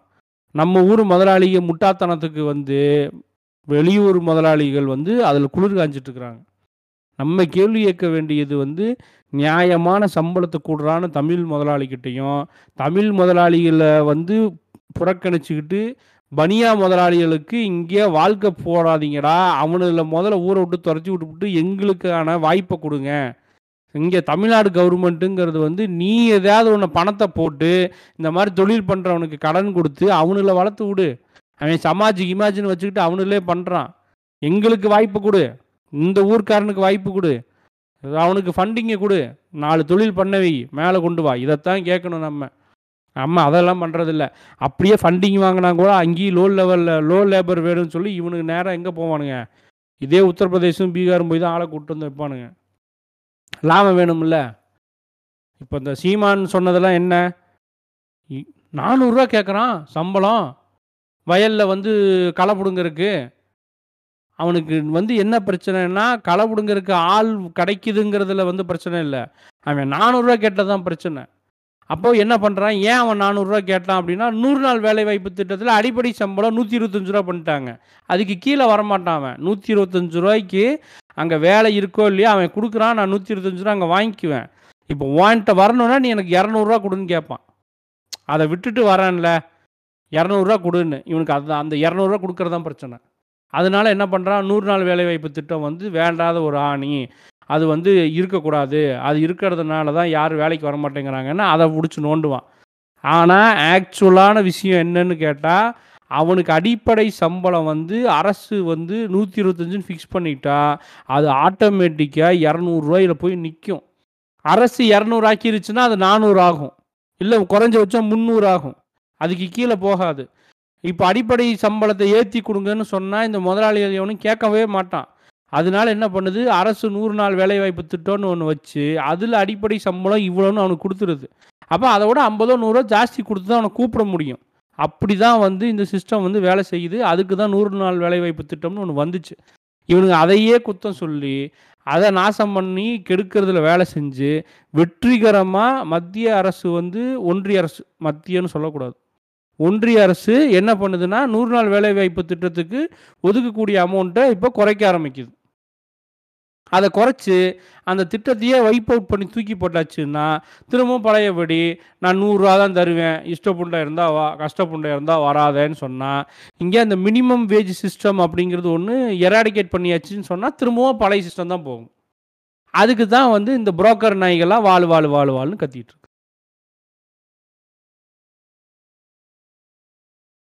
அப்படித்தேன். என்ன சொல்ற? சரிதான் தப்பு இல்ல அதாங்க இது எப்படின்னா இவன் ஏன் இதை பொலிட்டிக்கலா இது ஏன் நடக்குதுன்னா இங்க இருக்கிற முதலாளிக்கு வாலாட்டணும் ஓகேங்களா? வாலாட்டணும் பிஸ்கெட் வாங்கணும். ஒரு யாரு யாருக்கு பிஸ்கெட் கொடுப்பீங்க? நல்ல நம்ம சொல்றது எல்லாத்தையும் செய்யறவங்களுக்கும் நல்லா எலும்பு கடிக்கிறவங்களுக்கு மட்டும் தான் நம்ம பிஸ்கெட் கொடுப்போம் கரெக்ட்டுங்களா அந்த எலும்பு துண்டுக்கும் பிஸ்கெட்டுக்கும் தான் இது குலைச்சிட்டு இருக்கு. இந்த குலைக்கிறது வந்து இது கிட்டத்தட்ட வந்து பார்த்தீங்கன்னா இது கொஞ்சம் கொஞ்சமா இன்க்ரீஸ் ஆகிட்டே இருக்கும். இந்த ஹேட்டர்ஸ் வந்து கொஞ்சம் கொஞ்சமா இன்க்ரீஸ் ஆகி அவங்க இவங்களை அடிக்கிறது. அப்புறம் வந்து தா தாராவியில போயிட்டு பிரச்சனை நாங்க உள்ள போய் நாங்க ச- சந்தோஷமா கொஞ்சமா தான் வேலை செஞ்சு வேலை செய்யறதுக்கு தான் வந்தோம். ஆனா இவங்க அடித்ததுனால தான் நாங்க வந்து நாங்கள் நாங்க இந்த ஆயுதத்தை எடுக்க வேண்டியது நிலைமை இருக்கு அப்படின்னு சொல்கிறல்ல அது மாதிரி இங்கேயும் அவங்க எடுத்தாங்கன்னா அது தவறும் கிடையாது. அப்ப இங்கேயும் ஒரு தாராவி மாதிரி ஒரு நிலப்பரப்புல அவங்க எல்லாரும் சேர்ந்து வாழ்ந்தாங்கன்னா அதுக்கு காரணம் இந்த சீமான் போன்ற ஆட்கள் தான். அவங்கள நம்ம அரவணைச்சு தான் போடணும். இது ஒரு தொழிலாளி பிரச்சனையா பார்த்துக்கிட்டு இங்க இருக்கிற முதலாளிகளுக்கு ஆப்பு வச்சாவே போதும். முதலாளி இங்க இருக்கிற தமிழ் முதலாளிக்கும் சரி வட முதலாளியும் சரி எவன் வே- எவன் இங்க எந்த லேபருக்கு வேலை வேலை கொடுத்தாலும் இது தாண்டா மினிமம் வேஜஸ் இப்படி தாண்டா கொடுக்கணும். அவன் லேபர் கார்டு வாங்கணும்டா அப்படின்னு சொல்லிட்டு ஒரு சட்ட ரீதியான ஒரு அப்ரோச்மெண்ட் நம்மளுக்கு தேவைப்படுது. ஏன்னா இது ஒரு தொழிலாளிகள் பிரச்சனை. கடைசியா கொரோனா பீரியட்ல இவங்க கைவிடு கைவிடப்பட்ட தொழிலாளிகள் தான் திருப்பியும் உள்ள வராங்க. நடந்து. போனான் தெரியுமா? நடந்து போய் அவன் தான் திருப்பியும் உள்ள வரான். அதெல்லாம் ஃபர்ஸ்ட் புரிஞ்சுக்கணும். அவன் மேலதான் நீ வன்மத்தை கக்குற. ஒருத்தன் ரயில்வே ஸ்டேஷன்ல ரயில் ரயில் ரயில்வே ட்ராக் வழி தெரியாம ரயில்வே ட்ராக் மூலமா நடக்கிறான்னா என்ன ரீசனு ரோடு வழியில தப்பிடுவான். ஆனா ரயில்வே ட்ராக் தப்பாதுன்னு சொல்லிட்டு ரயில்வே ட்ராக் மூலமா நடந்து போறான். அந்த லெவலுக்கு கொண்ட ஒருத்தனை தான் நீ வந்து போட்டு அடிக்கிற. அவனை போய் அடின்னு சொல்ற வெட்டுன்னு சொல்ற அவனாலதான் நம்ம நாசமா போச்சுன்னு சொல்ற. மயிரை ஒழுங்கா பத்தாவது பச்சிருந்தா நீ ஏன்டா இங்க அவனை பத்தி பேசிட்டு போற? ஒழுங்கா பத்தாவது பாஸ் ஆகணும் இல்ல பன்னெண்டாவது பாஸ் ஆயிருக்கணும் இல்ல ஏதாச்சும் ஒண்ணு படிச்சு வேலை செஞ்சிருக்கணும். மயிர் அங்க ஒண்ணும் பணம் புடுங்காம இங்க வந்துட்டு இது பண்ணிட்டு இருப்பியா? இவ்வளவுதாங்க வேற எதுவுமே கிடையாது. இது வந்து திருப்பி திருப்பியும் வந்து ஒரு லூப்ல போயிட்டே இருக்கும். இவனு மாதிரி சீமான் போன்ற ஆட்களை வந்து சட்ட ரீதியான நடவடிக்கை இந்த தமிழக அரசு செய்யணும். இந்த மாதிரி ஹேட்டர் ஸ்பீச்சஸ் பண்றது. அப்புறம் வந்து சட்ட ஒழுங்கு கெட்டு போச்சுன்னு சொல்லிட்டு வக வதந்தியை பரப்புது அப்புறம் இந்திய தேசிய தேசியத்துக்கு எதிராக பேசுறது. இது எல்லாத்தையுமே வந்து சீமான் போன்ற வயகராகலாம் வந்து பேசிட்டு இருக்கு. சீமான் தும்பிகள் பேசிட்டு இருக்கு. அவங்கள போட்டு அடிச்சா மட்டும்தான் அவங்கள போட்டு அடிக்குதுன்னா அவங்கள சட்ட ரீதியாக அடிச்சு உட்கார வச்சா மட்டும்தான் இந்த பிரச்சனையை தீர்வு தீர்வு நிலையை அடையும். அதே மாதிரி இது சு- சும்மா ஒரு விஷயத்த இது தமிழர்களுக்கான பிரச்சனை அப்படின்னு சொல்லிட்டு குறுகிய போக்குலலாம் பார்க்க முடியாது. ஒரு பிரச்சனையை அதோட பொது நோயிரோட்டத்துலேருந்து அணுகுனா மட்டும்தான் ஆக்சுவல் இஷ்யூவே தெரியும். இது வந்து ஒரு தொழிலாளி பிரச்சனை. இது வந்து வடமாநில தொழிலாளி பிரச்சனை கிடையாது. இது ஒரு தொழிலாளி பிரச்சனை. அவ் தொழிலாளிக்கு இங்கே லேபர் லால வந்து கொடுக்கப்பட்ட வேஜஸ் கொடுக்கல. டைம் கூட அலோகேட் பண்ணல. அப்போ என்ன அலோகேட் பண்ணியிருக்காங்க என்ன கொடுக்குறாங்கன்னு சொல்கிற ஒரு ஆன்சர்லேருந்து நம்ம தொழிலாளி பக்கத்துக்கான ஸ்டாண்டு எடுத்தாகணும். அரசு தொழிலாளியோட வாழ்வாதாரத்தை கேரண்டி பண்ணி ஆகணும். அரசு அதுக்காக தான் அமைக்கப்பட்டிருக்கு. தொழிலாளி நலத்துக்காக தான் அமைக்கப்பட்டிருக்கு. நான் அப்படியே ஒரு உட்டோப்பியன் ஸ்டேஜ்லயோ இல்லைன்னா கம்யூனிஸ்ட் எடுத்துன்னு வந்து கொடுங்க சோசியலிஸ்ட் எடுத்துன்னு வந்து கொடுங்கலாம் நான் கேட்கல இங்க இருக்கிற நார்மலா இருக்கிற ஒரு ஹியூமனுக்கு சக மனுஷனா வேலை செய்யுங்க அப்படின்னு ஒரு ரெக்வஸ்ட் தான் கொடுக்குறேன். அது இல்லாம அவனுக்கும் கு- குடும்ப கொட்டிலாம் இருக்கு. அதெல்லாம் வந்து பார்த்து புரிஞ்சுக்கிங்க சொல்றேன். ம் இப்போ கிரிஞ்சு மாமா வந்து சொன்ன மாதிரி தான். என்னன்னா இப்போ இங்கே வந்து அவன் வந்து உங்கள் சொத்தை பிடுங்கிட்டு போகிறதுக்கோ இல்லை இங்கேருந்து உங்கள் ஆட்சியை மாற்றுறதுக்கோலாம் அவனால் முடியாது. அந்த அளவுக்கு இன்னும் நம்ம வந்து லெஸ்ஸர் அமௌண்ட் ஆஃப் பாப்புலேஷனில் நம்ம. இல்லை. சொத்து புடுங்குவான். ஆட்சியெல்லாம் மாறாது. அது மாறதுக்கு நீ சொல்றது. சேட்டுப்பா எப்பா எப்பா. ஆமா ஆமா சேட்டை தான் சேட்டை பத்தி நீங்க பேசுறீங்கப்பா. அவனும் வடக்கான் தானே? அப்படி சொல்றேன் அட யோ சேர்றா, டென்ஷன் ஆகாதடா. ஒரு காமெடி சொன்னா ஒர்க் அவுட் ஆகல. நீ பேசு நீ பேசு. அவன் அவன் ஒன்றும் உங்கள் சொத்தை வந்து பிடுங்கிட்டு போகிறதுக்கோ இல்லாட்டி வந்து அந்த ரீசெண்டாக வந்து மீம் பேஜஸ்லாம் போடுறானுங்க. இந்த மாதிரி வந்து வடக்கனுங்க வந்து தமிழ் பொண்ணுங்கள்லாம் கல்யாணம் பண்ணிட்டு போயிடுவானுங்க அப்படின்ட்டு ஒரு மீம் பேஜில் வந்து மீம் போட்டுக்கிட்டு இருக்கானுங்க. இந்த மாதிரியான ஐடியாலஜியோட நீங்கள் சுற்றிட்டு இருந்தீங்கன்னா உங்களை மாதிரியான ஒரு இன்செக்யூரிட்டி புண்டாமாவும் உலகத்திலே வேற எவனுமே கிடையாதுடா. என்னைக்கு நீ வந்து ஒரு பொண்ணை வந்து பொருளாக ட்ரீட் பண்ணிட்டு இருக்கியோ அன்னைக்கே நீ தோத்துட்ட. என்னமோ என்னமோ நீங்க வடக்கான்ஸ் வர்றதுக்கு முன்னால நாங்க பொண்ணை வந்து இங்க பயங்கர மரியாதையா நடத்திட்டு இருந்த மாதிரியும் மண்ணும் அப்ப பொண்ணும் பொருளாற்றி- ஆ, அது அப்புறம் என்ன எல்லாம் ஒண்ணு தானே நாங்க ரொம்ப வருஷமாவே அப்படித்தானே இருக்கோம். இப்ப மட்டும் எங்களுக்கு என்ன ரோசம் வந்துருமா? ம். நாங்க நீ- எப்போதுமே அப்படித்தான். பாகாசுரன் தான். அஹ், இந்த முதலாளிகளை எதிர்த்து கேள்வி கேட்க வக்குப்புண்டை இல்லாத உனக்கு நீ என்னைக்கு வந்து அடி மட்டத்தில் உட்காந்து வேலை செய்கிற அந்த டெய்லி வேஜஸை நீ கேள்வி கேட்டு அவனை அடித்து துரத்தணும்னு நீ நினைக்கிறியோ அன்னைக்கு வந்து உன்னோட இன்செக்யூரிட்டி அதிகமாயிருச்சு. இதுக்கு மேலே நீயே நினச்சாலும் உன்னால் இந்த சொசைட்டியில் வந்து வாழ முடியாது. You are unfit for this particular society இதுக்கு மேலே நீ பொழைக்கணும்னு நினச்சனா ஒன்றும் இல்லை ரொம்ப சிம்பிள் உன் முதலாளியை எதிர்த்து நீ கேள்வி கேளு. அவ்வளோதான் கூட இருக்க கூட வேலை செய்கிறவன மனுஷனை மனுஷனா பாரு. அவனை வடக்கனாவோ தெற்கானாவோ தெலுங்கனாவோ இல்லை வந்தேரியாவோ பார்த்தனா நீ நாசமாகி நார் நாத்தம் பிடிச்சி தான் சாக போற. பார்த்துக்க அவ்வளோதான் ஸோ எபிசோட எண்டு என்ன கிரிஜு மாமா உங்க கருத்து என்ன? ஃபோன் காலில் மாட்டிக்கிட்டார். அதான். தொழிலாளி பிரச்சனை தான் வேற என்ன? அதாவது என- எனக்கு மைக் இருக்கு. நான் சம்பாதிக்கிறதுனால தான் மைக் வச்சிருக்கேன். ஓகேவா என்னோட வாய்ஸ் இந்த சமூகத்துக்கு ரொம்ப முக்கியம். ஏன்னா இந்த சமூகத்தினால தான் நான் இந்த சம்பாதிக்கிறேன். இந்த சமூகத்தினோட கூட்டுழைப்புனால தான் நான் இங்கே சம்பாதிச்சு நான் உங்ககிட்ட பேசுகிறேன் அதுக்கு நான் நன்றி விசுவாசமாக ஓகேங்களா? இங்கே இருக்கிற பிரச்சனையாக பொது நீரோட்டத்துலேருந்து நான் நம்ம இது ஒரு தொழிலாளி பிரச்சனையாக நம்ம அணுக வேண்டிய ஒரு கட்டாயத்தில் இருக்கும். ஒரு சக மனுஷனை சக இதில் இதுக்கு பின்னாடி ஒரு சாதிய ஒடுக்கும் மன மனநிலை கட்டமைக்கப்படுது. இது முழுக்க முழுக்க தமிழ் முதலாளிகளுக்காக நலத்திற்காக மட்டுமே செய்யப்படுற ஸ்டண்டு. தமிழ் முதலாளி வந்து வந்துட்டு மட்டும் அப்படியே உங்களுக்கு அப்படியே பாலாரம் தேனாரம் கொடுக்க போதில்ல அவனும் உங்களை பண்ணடிமையில ஈடுபட்டு பிதிக்கி தான் வேலை வாங்க போறான். அதனால இது முழுங்கான ஒரு அப்ரோச்சுக்குள்ள ஓகேங்களா தொழிற்சங்கம் வேணும்னா தொழில் கட்டமைச்சு இங்க வந்து லேபர் லா வேணும். எங்களுக்கு வந்து லேப் யார் வந்து வேலை செய்யறதுனால எங்களுக்கு பிரச்சனை கிடையாது. ஆனா எங்க தொழில் எங்க தொழிற்சங்கத்துல சேர்ந்துக்கணும். அவங்களோட உரிமையும் நாங்கள் தான் காக்கப்படுவோம் அப்படின்னு சொல்லிட்டு தொழிற்சங்கங்கள் மூலமா ஒரு அப்ரோச் பண்ணி கவர்மெண்ட்டுகளை பேச்சுவார்த்தை பண்ணுற வேலை வேலையில் நம்ம பண்ணால் மட்டும்தான் நம்ம வந்து ஒர்க் எக்ஸ்ப்ளோரேஷனை தடுக்க முடியும். எதுவுமே பண்ண மாட்டேன். நான் இறுக்கமாக வீட்டில் தான் உட்காந்துட்டு இருப்பேனா? நாசமாக போட சாவுன்னு சொல்கிறேன் நாளைக்கு அவனை கிடைச்சவன் உன்னை தான் கிடைக்க போகிறான் அது உங்களுக்கு தெரியாமே இவங்க வந்து சந்தோஷமா நான் நாங்கள் சந்தோஷமா இருப்போம்னு நினைக்கிறான். ஒன்றும் கிடையாது. ஸ்விக்கியில் போய் பாரு ஊபரில் போய் பாரு ஓலாவில் பாரு. அதிகமாக படித்த இளைஞர்கள் தான் கார் ஓட்டிகிட்டு இருக்கான். ஃபுட் டெலிவரி பண்ணிகிட்டு இருக்கான். அதுக்கான பொறுப்பு யார் எடுத்துக்கிறது அரசு தான் எடுத்துக்கணும். அந்த மாதிரி ஒரு தொழிலாளி பிரச்சனையை தொழிலாளி பிரச்சனையாக பார்த்தா மட்டும்தான் இந்த நாடு உருவிடும் நீங்கள் முழு நீங்கள் வந்து நீங்கள் பணம் தோட்டம் ஓகேங்களா? அந்த புத்தகத்தை போய் படிங்க. நான் டேரெக்டாக போயிட்டு நீங்கள் கம்யூனிசம் சோசியலிசம்லாம் படிங்க. அப்போதான் இது புரியலாம் கிடையாது. இது சாதாரணமாக சக மனுஷனோட பிரச்சனை. சாதாரணமாக புரிஞ்சுக்கலாம். இது காலங்காலமாக நடந்திருக்கிற ஒரு தம் தமிழகத்தில் நடந்திருக்கிற பிரச்சனை. அதனால நீங்கள் பணம் தோட்டம் படிங்க அண்ணா எழுதின பணம் தோட்டம் படிங்க.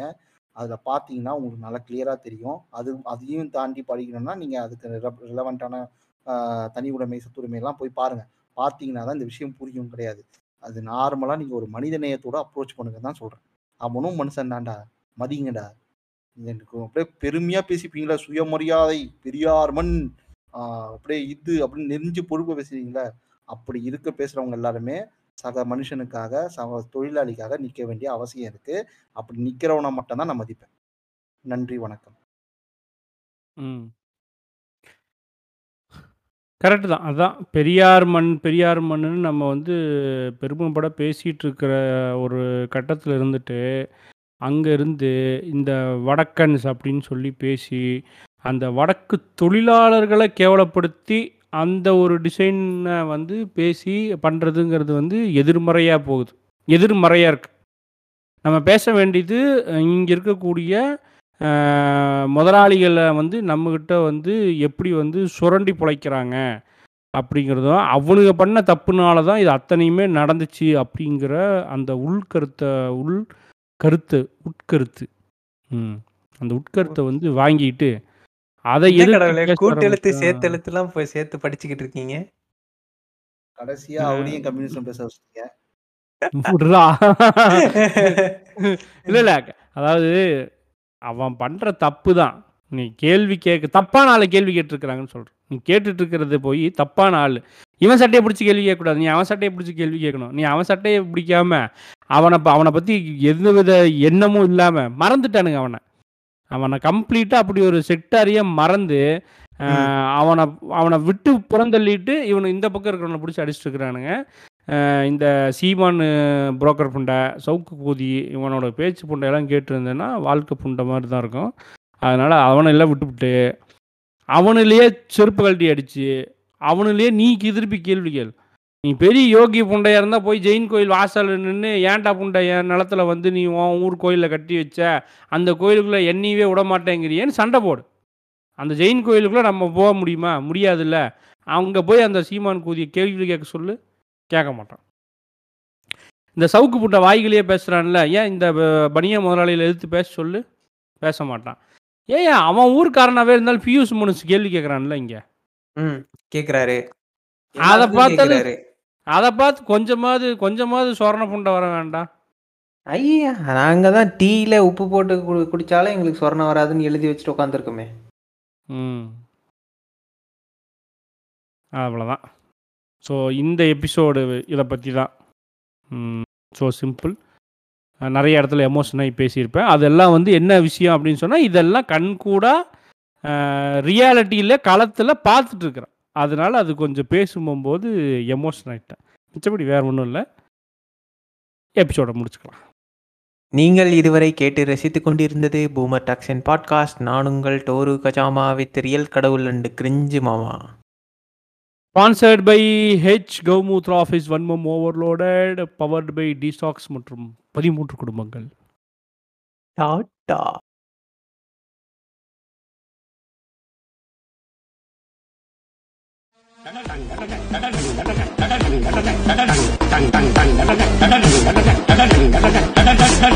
புஷ்பா படம் பத்தியா புஷ்பா படம் சை சை சை சை கருமா கருமா சை சை சை கருமா கருமா புஷ்பா புஷ்பா கருமா கருமா சை சை சை புஷ்பா புஷ்பா ஏந்துகல்ல ஏய் ஏய் ஏந்துகல்ல இது நோய்